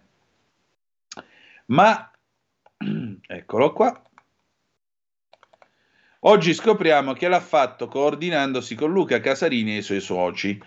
Una ciurma di imputati per favoreggiamento dell'immigrazione clandestina, personaggi che hanno ricevuto sostanziosi finanziamenti dalla Chiesa, erogazioni che avrebbero potuto essere concesse ad altre organizzazioni umanitarie guidate da incensurati. E anche se il quotidiano manifesta grande serenità di fronte alla nostra inchiesta a puntate sui soldi concessi all'associazione Mediterranea Saving Humans e alla compagnia armatoriale Hydra Social Shipping, socio di maggioranza Beppe Caccia, a sua volta indagato e amico fraterno di Casarini, in realtà è palpabile l'imbarazzo, che aumenterà con le novità di giornata riguardanti il rapporto ambiguo dell'equipaggio con i cronisti del quotidiano, una vera sinergia in chiave antisalviniana. Le carte dell'inchiesta di Ragusa mostrano infatti come i vescovi e il loro organo di stampa non ce la raccontino giusta e abbiano usato le notizie per fare politica. Una malizia che dal giornale dei Monsignori non ci si aspetterebbe. Casarini e soci, rispetto agli operatori del mondo dell'informazione, hanno da anni un rapporto privilegiato col giornalista di Avvenire Nello Scavo, autore nel 2020 di un libro, Pescatori di uomini, scritto a quattro mani con Don Mattia Ferrari, cappellano di bordo della Mare Ionio. Un legame che già nel 2019 permetteva a Don Mattia di poter anticipare a Casarini e al suo socio Giuseppe Caccia gli articoli che il giornalista avrebbe pubblicato. L'ex leader delle Tute Bianche, il capitan fracassa del G8 di Genova, il 28 aprile del 2019 su una chat di gruppo inoltre un messaggio di Scavo su come gestire alcune notizie. La prima riguardava l'imbarco di Don Mattia con la benedizione dei vescovi sulla Mare Ionio, in quel momento al centro di una violenta contrapposizione col governo e in particolare col ministro dell'interno Salvini. Un'informazione che sarebbe stata divulgata in contemporanea con la conferenza stampa indetta da Mediterranea e Hydra Social Shipping per annunciare la partenza da Marsala del rimorchiatore e una denuncia per diffamazione nei confronti del leader leghista. Ciao Luca, stiamo organizzando con Repubblica l'uscita in esclusiva e in tandem circa Don Mattia a bordo. Ne ho parlato anche con Beppe Caccia e se sei d'accordo anche tu siamo dell'idea di dare la notizia con grande rilevanza sull'edizione cartacea di martedì e contemporaneamente sui siti con foto e brevi filmati. Questo ci permetterà anche di cogliere di sorpresa il truce, Salvini, così soprannominato in senso dispregiativo dal Foglio. Visto che sempre martedì 30 aprile alle 12 ci sarà poi la vostra conferenza stampa a Roma, a cui daremo grande rilevanza sia sui siti che il giorno dopo sui giornali, primo maggio, poi il 2 non saremo in edicola, io avrò anche una dichiarazione del Vescovo di Modena che ha autorizzato Don Mattia e questo terrà calma la gerarchia, perché tutto funzioni è indispensabile che nessuno, soprattutto i ragazzi dell'equipaggio e altri a terra, si lasci sfuggire la notizia sui social o in altra forma prima della notte tra lunedì e martedì, perché poi se esce sul Libero la verità diventa complicato gestire tutto. Che ne dici? Casarini ha una sola obiezione per non deludere gli altri amici giornalisti. Carissimo, mi sembra un ottimo schema. Unica cosa che mi viene in mente, se la vostra uscita di martedì rimane centrata su Don Mattia, e si riesce a non dire che siamo già partiti, ma che stiamo partendo, allora così non ci bruciamo la notizia con gli altri media, oggetto poi della conferenza stampa. Sostanzialmente, sul cartaceo di mercoledì darai notizia che Mare Ionio è già in zona SAR libica. Che ne pensi? Comunque ovviamente va bene. Caccia commenta, ottimo, le stesse cose che gli ho detto io. Il 30 aprile Avvenire titola «Io, Don Mattia, a bordo con chi salva vite» e spiega «C'è anche un sacerdote a bordo della Mare Ionio che sta per riprendere i soccorsi in mare. Gesù è vicino ai ragazzi affamati di pace e giustizia. La messa domenicale sulla nave di Mediterranea con i ringraziamenti al vescovo di Castellucci, al suo vescovo Castellucci, Erio, e ai presuli Zuppi, Matteo e l'orefice Corrado. ovvero elementi dell'operazione di sostegno economico alle missioni della Mare Ionio. La Repubblica con Fabio Tonacci fa eco al quotidiano della CEI. La Chiesa sale a bordo della Mare Ionio che salva i migranti. Il Vangelo è qui. Sottotitolo: sulla nave italiana si è imbarcato anche Don Mattia Ferrari, parroco a Nonantola, provincia di Modena, col permesso di 2 arcivescovi. Dirà messa ogni giorno. Sono cappellano di bordo. Il mio compito è rappresentare vicinanza ai ragazzi di Mediterranea che hanno un gran rispetto per Papa Francesco. Anche in questo caso vengono nominati Castellucci e l'Orefice. Non sappiamo come Salvini abbia preso questo attacco concentrico.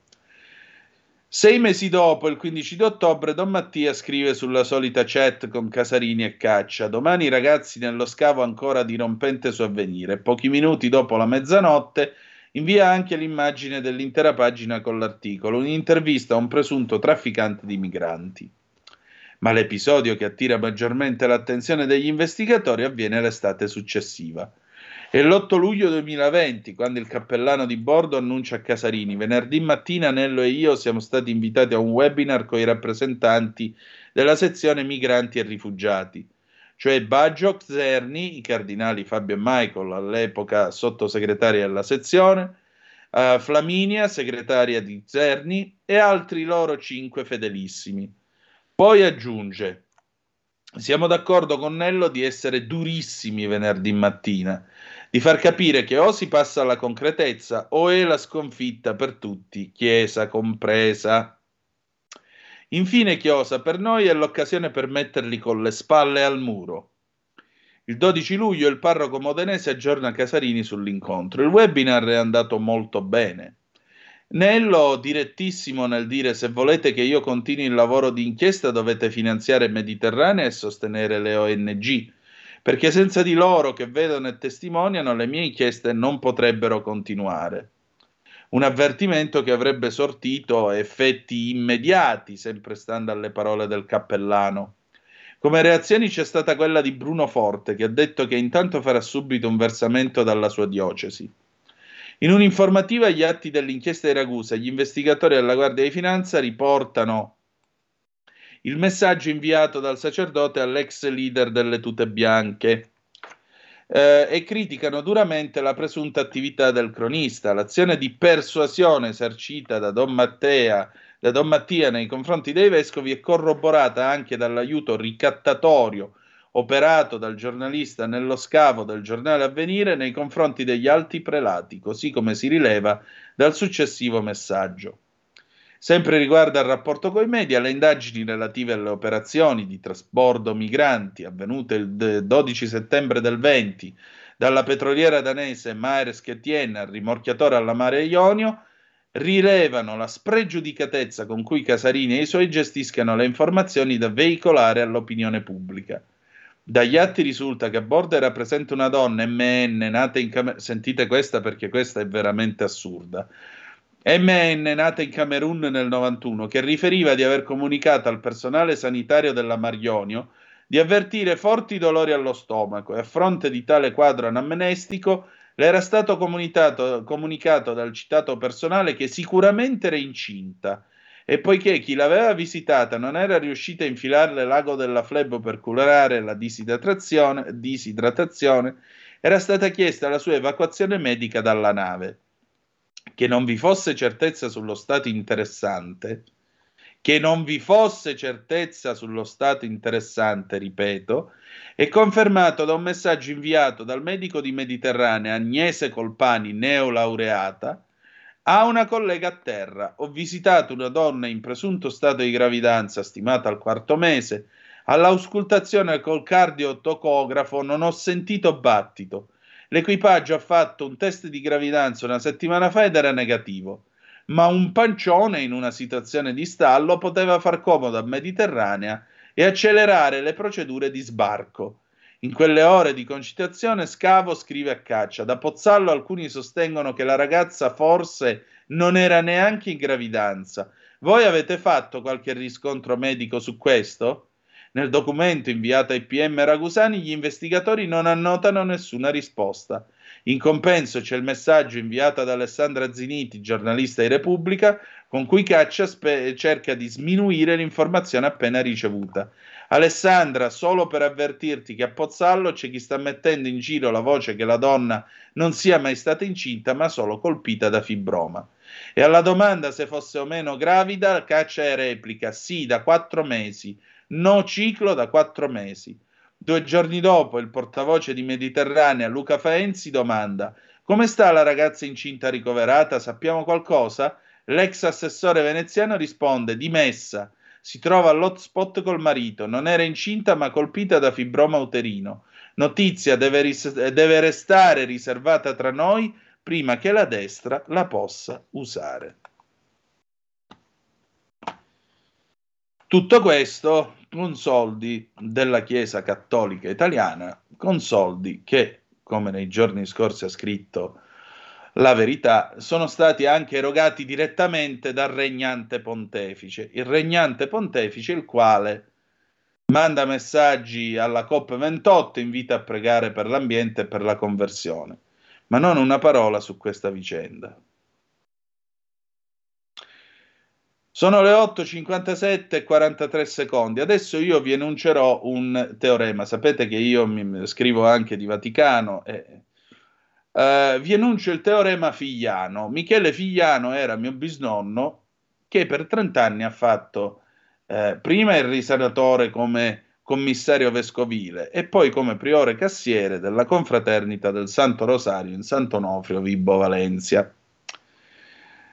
Mio bisnonno, che era stato in America, 50 anni fa aveva introdotto nella Calabria più profonda il concetto di auditing. Alla fine dell'anno lui faceva i conti della congrega, dell'arciconfraternita, li faceva fare al ragioniere dell'arciconfraternita, poi di tasca sua pagava un ragioniere esterno che verificava quegli altri compiti. Questo è, quegli altri conti. Questo è il concetto di auditing.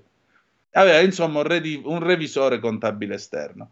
E che lui enunciava la seguente frase, che è un teorema che tanti preti maneggioni di soldi dovrebbero ricordare, 2 virgolette, con i soldi della Chiesa non si scherza, chiuse virgolette, punto, per un motivo molto semplice, quei soldi sono frutto di un patto e il patto è molto semplice. C'è gente che magari campa con la pensione sociale, ma quei 10 euro te li dà perché spera che quei soldi vadano per i disperati, per i poveri, per chi ne ha bisogno. Questo è il patto e su questo si regge il teorema Figliano. Con i soldi della Chiesa non si scherza, proprio perché appunto vanno per una missione morale in cui ci si crede. Se questo patto salta, è finita. Lascio queste considerazioni a voi perché siete più intelligenti di me. Adesso noi prendiamo pausa, ci sentiamo un bellissimo pezzo musicale. Cosa abbiamo? Giorgio Gaber, La ballata del Cerutti, 1961, e poi dopo abbiamo l'onorevole Riccardo Molinari, va Sandirla, tra poco. Avete ascoltato la rassegna stampa. Stai ascoltando Radio Libertà, la tua voce libera, senza filtri né censura. La tua radio.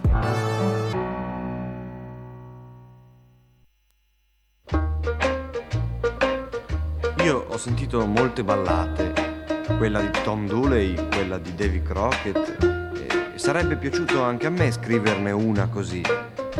Invece niente, ho fatto una ballata per uno a Milano, al Giambellino, il Cerutti Gino. Il suo nome era Cerutti Gino, ma lo chiamavano Drago. Gli amici al bar del Giambellino dicevano che era un mago. Era un mago. 20 anni, biondo, mai una lira, per non passare guai, fiutava intorno Cariatira e non sgobbava mai. il suo nome era Geruttigino, ma lo chiamavano Drago. Gli amici al bar del Giambellino dicevano che era un mago. Era un mago. Una sera in una strada scura, occhio, c'è una lambretta. Fingendo di non aver paura, il Cerutti monta in fretta.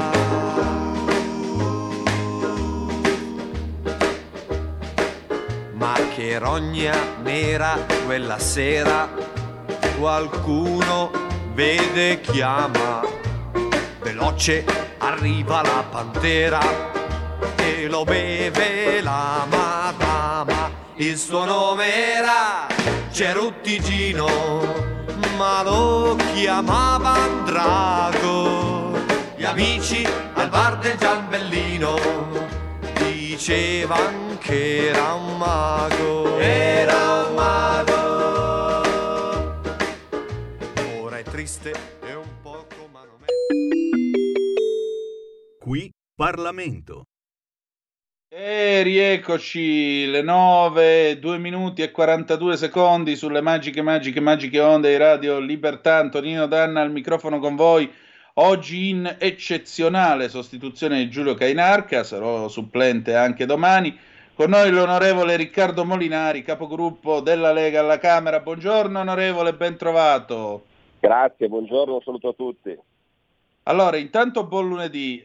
Onorevole, senta, ma questo Lollobrigida, il ministro Lollobrigida che sul Corriere della Sera si toglie qualche sassolino e dice noi non andremo mai con i filoputiniani, non andremo mai con chi è contro Israele. Insomma, qui si profila uno scontro al calor bianco prima o dopo le europee, perché lui dice... ah, dopo le elezioni si vedono i risultati, allora a quel punto si decide. Ma non è meglio presentarsi con un programma tutti uniti prima anziché discutere dopo? Beh, le europee sono un'elezione proporzionale, e quindi è normale che ogni partito si presenti per conto proprio, rivendicando le sue posizioni. Tra l'altro sui temi che toccano Lollobrigida, la Lega ha delle posizioni assolutamente chiare, visto che non c'è stata una sola volta in cui in Parlamento non si sia votato a favore del sostegno all'Ucraina, e dal punto di vista dei voti pro-Israele siamo il partito che ne ha fatti di più al Parlamento europeo, quindi diciamo che tocca proprio due argomenti dove le differenze con la Lega non ci sono. Credo lui si riferisse, volesse fare polemiche, insomma, alla giornata di ieri dove alcuni esponenti di alcuni gruppi di Identità e Democrazia hanno espresso delle posizioni diverse su questo argomento. Del resto, insomma, se vogliamo parlare di partiti che hanno posizioni non perfettamente allineate con l'Occidente, con l'Europa, ricorderei a Lollobrigida che loro sono alleati dei fascisti di Vox. Quindi, insomma, diciamo che nei gruppi europei ognuno ha qualcuno che ha delle posizioni magari non perfettamente allineate, non perfettamente condivisibili.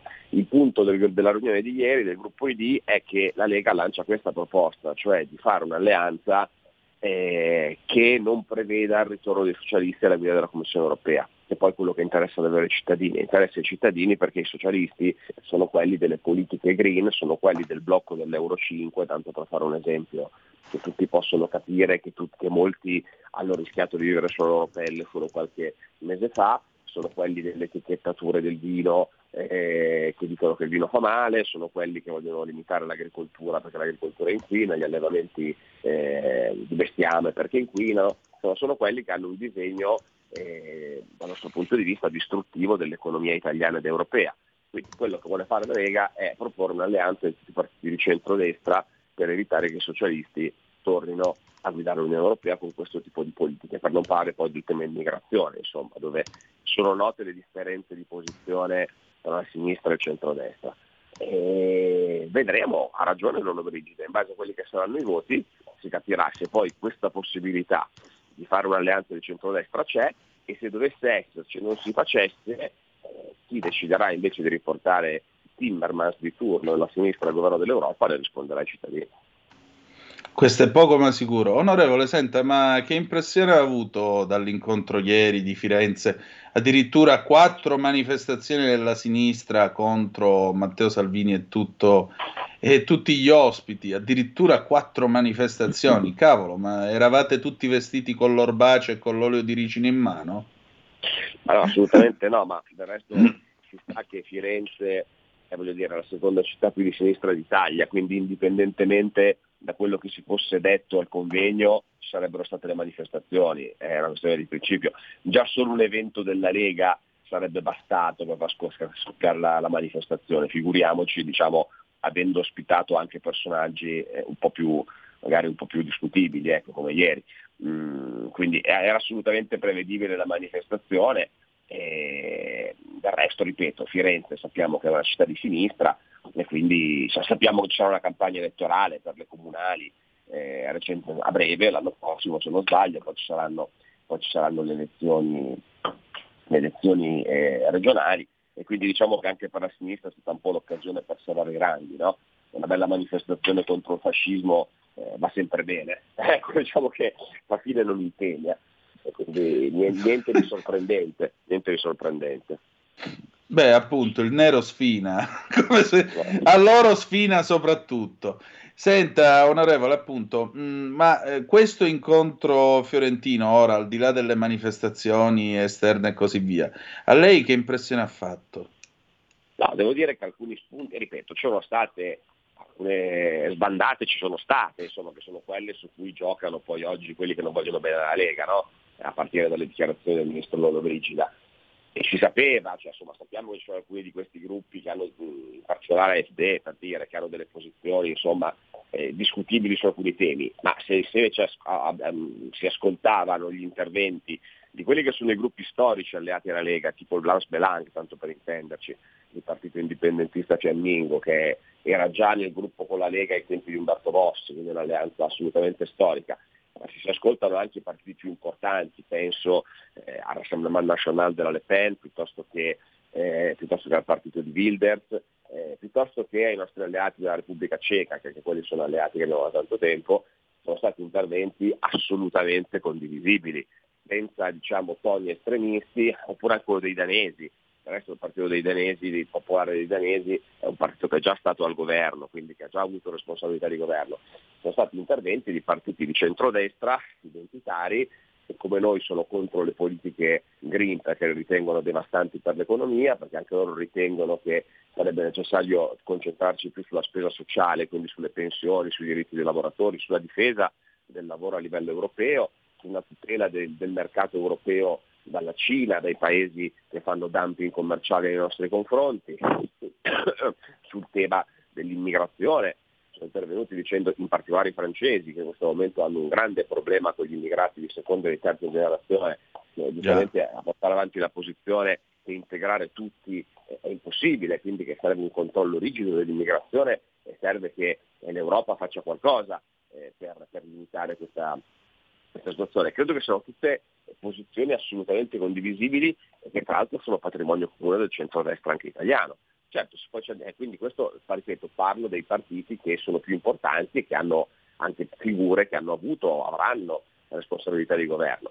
Certo, poi se invece andiamo a concentrarci sulle uscite, diciamo, un po' più estemporanee, è chiaro che quelle si prestano a polemiche, ma ripeto, i gruppi a livello europeo si formano con determinate regole, quindi serve un certo numero di parlamentari, un certo numero di paesi, e il gruppo nostro è nato mettendo insieme coloro che non vogliono, che non appoggiano le politiche di questa Commissione. Quindi, insomma, mettendo insieme che non appoggiano le politiche della Commissione, ci può stare anche che ci sia qualcuno che non è perfettamente sulle nostre posizioni o di cui non condividiamo il 100% del ragionamento. Onorevole, questa settimana quali sono i temi, diciamo, caldi che affronterete alla Camera? Qual è il dibattito più impellente a partire da oggi?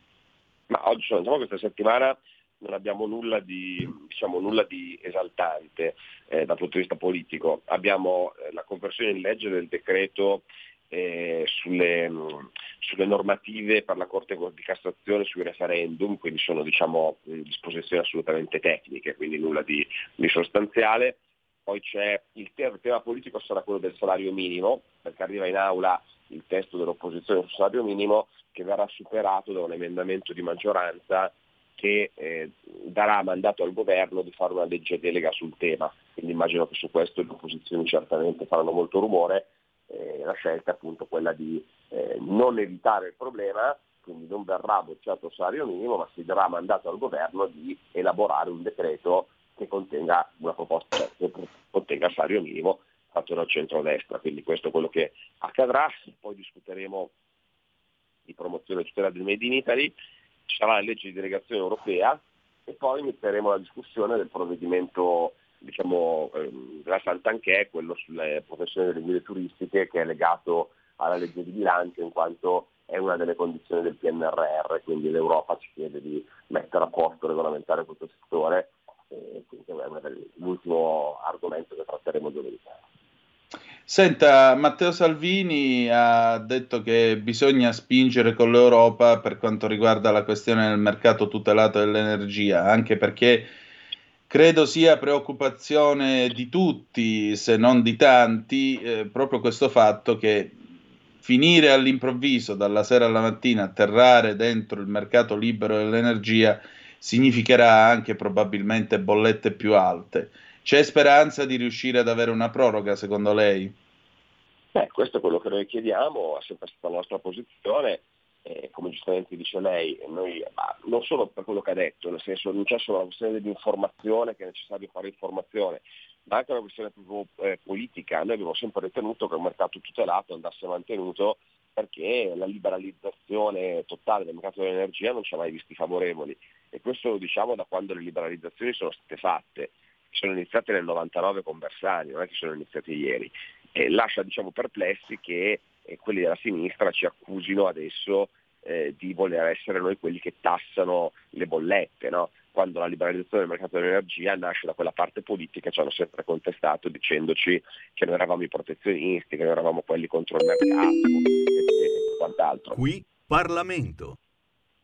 Va bene, onorevole, allora io la ringrazio del suo tempo e niente, appuntamento a lunedì 11 dicembre, va bene?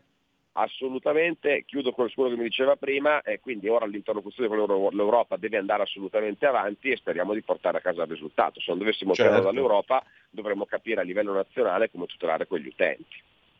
Grazie. Esattamente. Dell'intervista, un saluto a tutti. Grazie, grazie. Presto. E adesso noi chiudiamo questo spazio di Qui Parlamento e ci ascoltiamo un pezzo del 1973, la sinuosa ugola di Ornella Vanoni con "Ma come ho fatto, come ho fatto?" E questo lo vorrei capire pure io. Ale, Golden Boy, vai pure, non c'è problema. Qui Parlamento.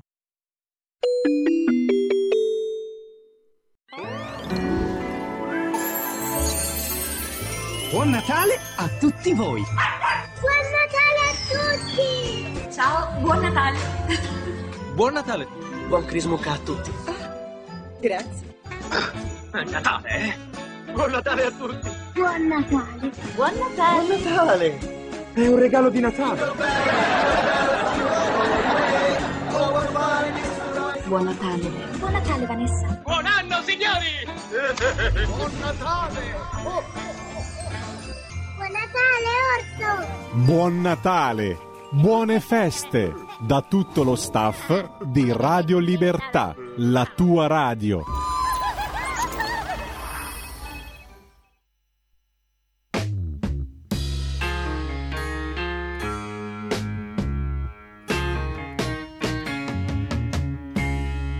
Ma come ho fatto?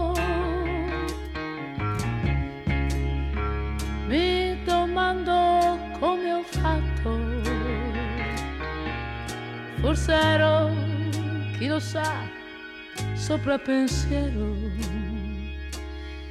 Eppure è vero, è vero, è vero. Mi sono innamorata, mi sono innamorata pazza di te. e pensare che io ho sognato sempre l'uomo forte che ti guarda in silenzio e sa farsi capire, e se ti fa soffrire il giorno dopo con una rosa sa farsi perdonare, così ti senti morire, innamorata ti senti morire. Ma come ho fatto? Mi domando come ho fatto. Forse ero, chi lo sa, sopra pensiero. Eppure è vero.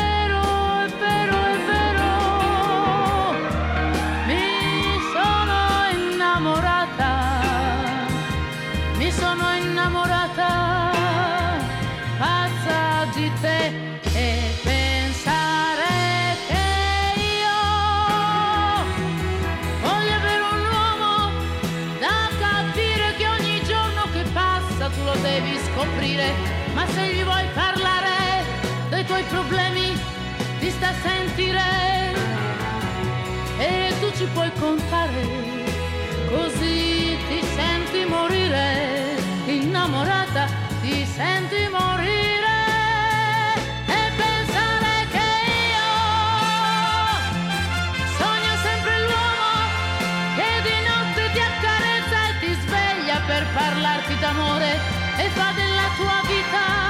Di tutti i giorni un'avventura da non dimenticare, così ti senti morire, innamorata ti senti morire. Ma come ho fatto? Mi domando come ho fatto. Forse ero, chi lo sa, sopra pensiero, eppure è vero. Va ora in onda La grande città con Carla De Bernardi. Si può vivere anche a Milano, nel cuore della città. C'è tanta gente in giro per le strade, c'è tanta elettricità, sia tutto portata di mano. Oh, e elegante come sempre la nostra Carla De Bernardi è collegata, le rispondo, sappiatelo. Le cravatte al momento in mio possesso sono 287, queste di tipo diciamo, sì, ordinario. 13 in un mese per arrivare a 300. Vabbè dai, arriviamo a 300 nel corso del 24. Sì, speriamo anche di superare a questo punto il muro dei 300. E questo non contando le cravatte di maglia, attenzione, quelle sono un computo a parte. E la cravatta di maglia c'ha un suo perché. Io avevo un marito, uno dei miei due mariti aveva una passione per le cravatte di maglia. Sì, ma io, guarda, la cravatta di maglia in Inghilterra viene portata generalmente dai gentiluomini di campagna e dai giornalisti. Proprio per marcare la differenza con le power ties, no? Con le cravatte tipiche del potere. Io la porto d'inverno a volte quando voglio essere sbarazzino, perché la cravatta di maglia è l'unica nella quale la contropala, cioè la parte di dietro, può essere più lunga della pala e non è necessario rispettare la regola di arrivare a toccare la punta della cintura, quindi potete tenerla anche 2-3 bottoni più su della camicia.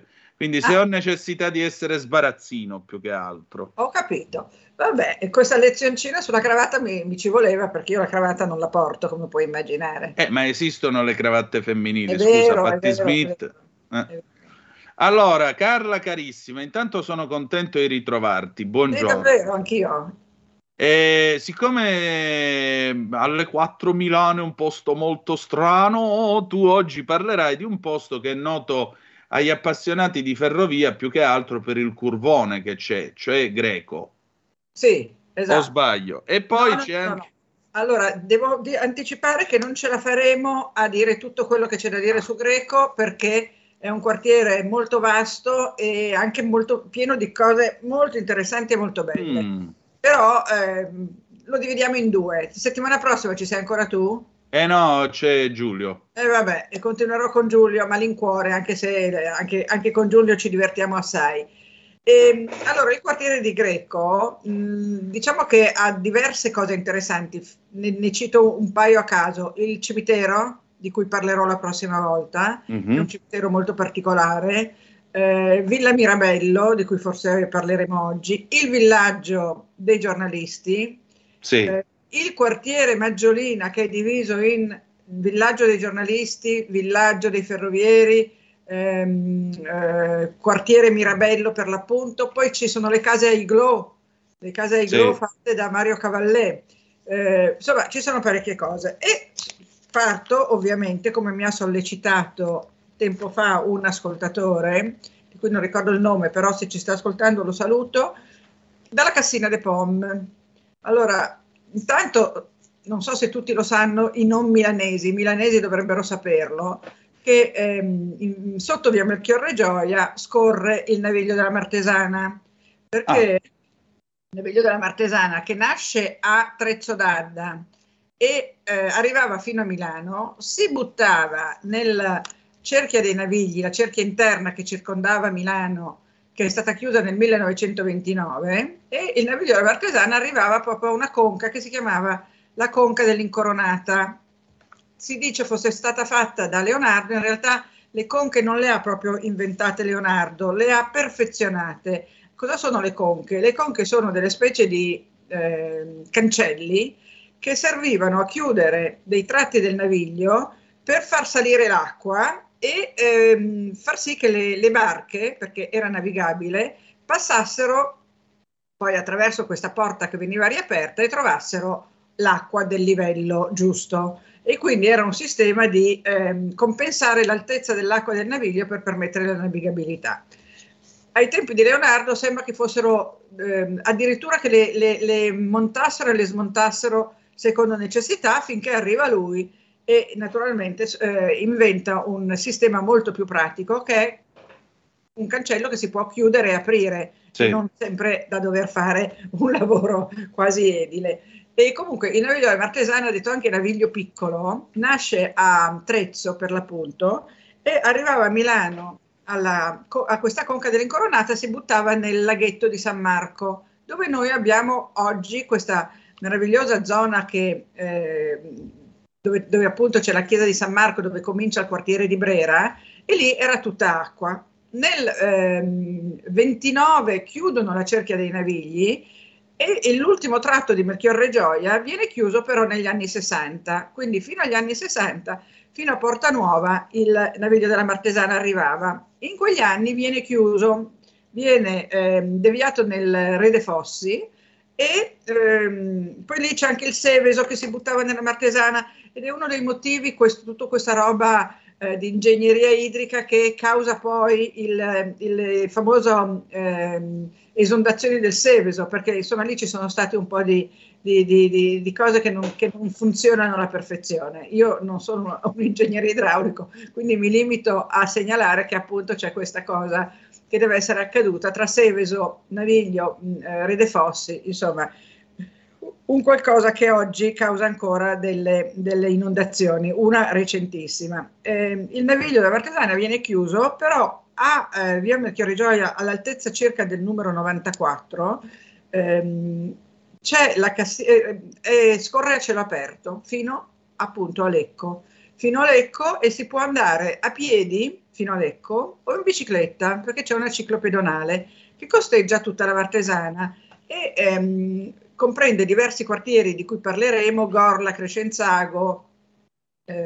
Greco non è attraversato dal naviglio come Gorla e Crescenzago, ma la Cassina de Pom, che fa parte di Greco, è sul naviglio. Quindi quando si arriva al via Melchiorre Gioia, appunto intorno al numero 100, c'è questa bellissima cascina che si chiama Cassina de Pom. Si dice perché era un meleto, un frutteto di mele di Francesco Sforza. Qualcun altro dice che perché ci stava una famiglia contadina che si chiamavano i De Pomi, perché sui toponimi ci sono sempre diverse teorie. Comunque, che fosse degli Sforza o fosse della famiglia De Pomi, scusatemi con il naso perché la stagione è quella, Prego, è il bello della diretta. Il bello della diretta. Questa Cassina de Pom, come si dice, rimane, è stata restaurata. Nel Settecento diventa una stazione di posta, sai, per il cambio dei cavalli e il ristoro dei ricchi signori che viaggiavano in carrozza, e sembra che in questa osteria stazione di posta ci fosse frequentata da personaggi di poco conto come Casanova, Beccaria, Stendhal, Napoleone, un po' più tardi rispetto a questi anche Garibaldi, che un passaggio di Garibaldi non si nega a nessuno. E sembra che anche nei Promessi Sposi, anche se non viene nominata, la Cassina dei Pom sia il posto dove si ferma Renzo Tramaglino al suo arrivo in città, quando arriva a Milano per andare a cercare la sua bella. Bene, detto questo, Carlo Porta, che la frequentava, ha scritto un bellissimo pamphlet in milanese, che adesso vi leggo il titolo. Immenso perché... Carlo Porta. Sì, vai. Il brindes del Meneghin all'osteria per l'entrata in Milan de Sua Maestà Francesc I in compagnia de Sova Mie l'imperatrice Maria Luisa. Questo è quello che scrive il Porta, è proprio dedicato al brindisi de Meneghin che avviene alla Cassina de Pom per l'entrata di questi due signori, questi due sovrani. Passa di mano molte volte la Cassina de Pom. Prima è dei Marino di Genova. I Marino di Genova sono quelli della Monaca di Monza, no? Perché non Tommaso Marino, l'altro, come si chiama? Lei si chiamava Maria Virginia de Leyva. Sì, perché la figlia di Marino, si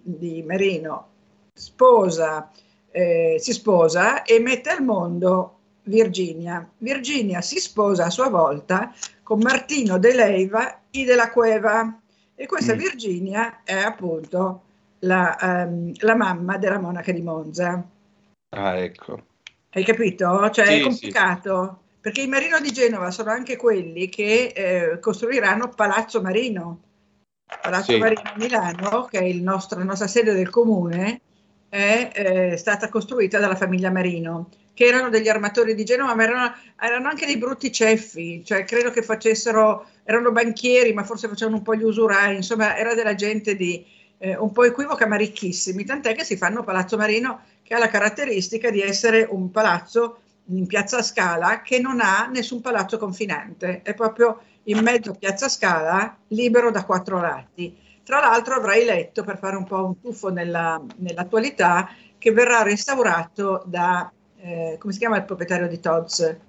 Della Valle. Della Valle, che ha messo lì 2,5 milioni, mi sembra di ricordare, per restaurare Palazzo Marino, che era già stato restaurato agli inizi del Novecento da Luca Beltrami, che era il soprintendente, chiamiamolo. Tra l'altro io ho visto una foto su Milano Sparite da ricordare, c'è questa bellissima pagina su Facebook. La conosco. Il Palazzo Marino prima dei lavori, era orrendo da vedere. Veramente. Quella foto io ce l'ho. Pare croviera. Sembra una catapecchia. Carla, c'è una telefonata in attesa per noi che prendiamo rapidissimamente. Ah, certo. Pronto, chi è là? Sì, pronto, sono io. Ciao Manzoni, dici tu. No, siccome io sono nato sulla Martesana, allora sì, è già intervenuto altre volte, vero? Sì. No, mai con lei. Mai. Ok. Sì. Avrei voluto intervenire, ma non si riusciva a prendere la linea. Io chiamo dalle Canarie, non sono in Italia, quindi. Cassina di Pom. Di fronte alla Cassina c'è il vecchio stabilimento della Staffa, quel muro che si vede di mattoni, quello lì era l'ex stabilimento della Staffa, quello che faceva i Scerini. Quel palazzo bianco che c'è di fianco era una sede della Staffa. Lungo la Mercato dove poi hanno fatto il grattacielo dell'Inps, lì c'era la Breda e dietro c'era la Pirelli. In fondo alla Mercato, che è rimasta scoperta fino agli anni 60 o giù di lì, c'era la scuola, io andavo a scuola lì. Ah, ecco. Sì, ma c'è ancora la scuola lì. C'è ancora una scuola in corso ai bastioni di Porta Nuova. C'è ancora una scuola elementare. Sì, no, elementare e asilo, sono tutte e due. lì dove ci sono le chiuse di Leonardo, lì la Martesana veniva fuori scoperta. Esatto, è quello che abbiamo detto. In seconda elementare, quando ancora ai tempi c'erano gli esami di seconda elementare, nell'attendere quando toccava il tuo turno per fare l'esame, dalla finestra della scuola lanciavamo gli aeroplani di carta che andavano nella Martesana. Veniva su una puzza, e guardi, non le dico, poi l'hanno chiusa e la puzza è sparita, ma veniva su, era proprio acqua di fogna, pura acqua di fogna. No, non era acqua di fogna, è che la gente ci buttava dentro per l'appunto l'immondizia, le schifezze, perché invece l'acqua che veniva giù dalla Martesana, ai tempi in cui la Martesana fu aperta, era purissima. Poi è diventata, ancora adesso se vai sulla Martesana vedi un sacco di schifezze dentro, perché la gente è maleducata e ci butta delle cose che non dovrebbero esserci buttate. E questo succedeva anche nella cerchia dei Navigli. È stato uno dei motivi per cui hanno detto che andavano chiusi i Navigli, in realtà poi li hanno chiusi per motivi ben diversi. Comunque grazie del suo intervento che mi permette appunto di dire che di fronte a Cassina de Pom c'è tuttora questo ponte in ferro che si chiamava il ponte del Panfis, cioè il ponte del salario garantito, perché portava appunto, permetteva di attraversare il Naviglio e portava a questa fabbrica che il signore ha detto essere la fabbrica di cerini Saffa, però io ho trovato nel web che era la fabbrica di Candele Bonomi, probabilmente prima una e poi l'altra. Questo ponte adesso è chiuso ed è invaso dalle erbacce, perché nel 2021 un ragazzo poverino che si chiamava Andrea Elifani, detto Epo, il 2 aprile del 21 si appoggia alla balaustra del ponte, borla giò e muore. Il ponte, invece di essere stato a quel punto restaurato e messo in sicurezza, è stato chiuso semplicemente, quindi non puoi più attraversarlo ed è veramente invaso dalle erbacce. Non so come, se il povero Elifani sia stato, come mi auguro, risarcito, perché è salito su un ponte cittadino comunale ed è caduto perché questo ha ceduto. Non so come sia finita quella storia lì, ma mi auguro che la responsabilità se le sia presa il comune. Comunque è chiuso e si chiamava Ponte del Panfis proprio per questo motivo. Adesso dove c'era la fabbrica c'è un parchetto e dentro al parchetto c'è una piccola garritta bunker che probabilmente risale alla seconda guerra mondiale, perché la fabbrica fu demolita dopo i bombardamenti del 1943 e quindi rimane solo questa piccola garritta. Da lì parte il Naviglio della Martesana, con cui arrivi prima a Turro e poi a Gorla e poi a Crescenzago, di cui parleremo un'altra volta. Allora, adesso abbiamo già finito. Sì, l'orologio dice no, sono già le 9:34, siamo in ritardissimo. Abbiamo fatto fuori la Cassina de Pom, che è la cosa diciamo più antica e più caratteristica di Greco. La prossima volta con il tuo collega e amico Giulio continueremo a parlare di Greco, perché c'è ancora veramente tanto da dire. Benissimo, allora noi chiudiamo qui, adesso stacco, poi apriamo il filo diretto allo 0292947222. A te invece adesso mando una fotografia in bianco e nero che ho scattato io però della stazione di posta di Rogoredo, così ti metto sta pulce nell'orecchio. Ok. Grazie a tutti. Buona giornata a te, alle cravatte, alle tue cravatte. Grazie, perché Milano. Ciao a tutti, grazie all'ascoltatore che è intervenuto. Grazie. Avete ascoltato La Grande Città con Carla De Bernardi. C'è la gente che vive, che lavora, che si diverte, che respira in mezz'ora da Piazza del Duomo. Arrivi dove vuoi. Alle 4 del mattino Milano diventa un posto molto strano.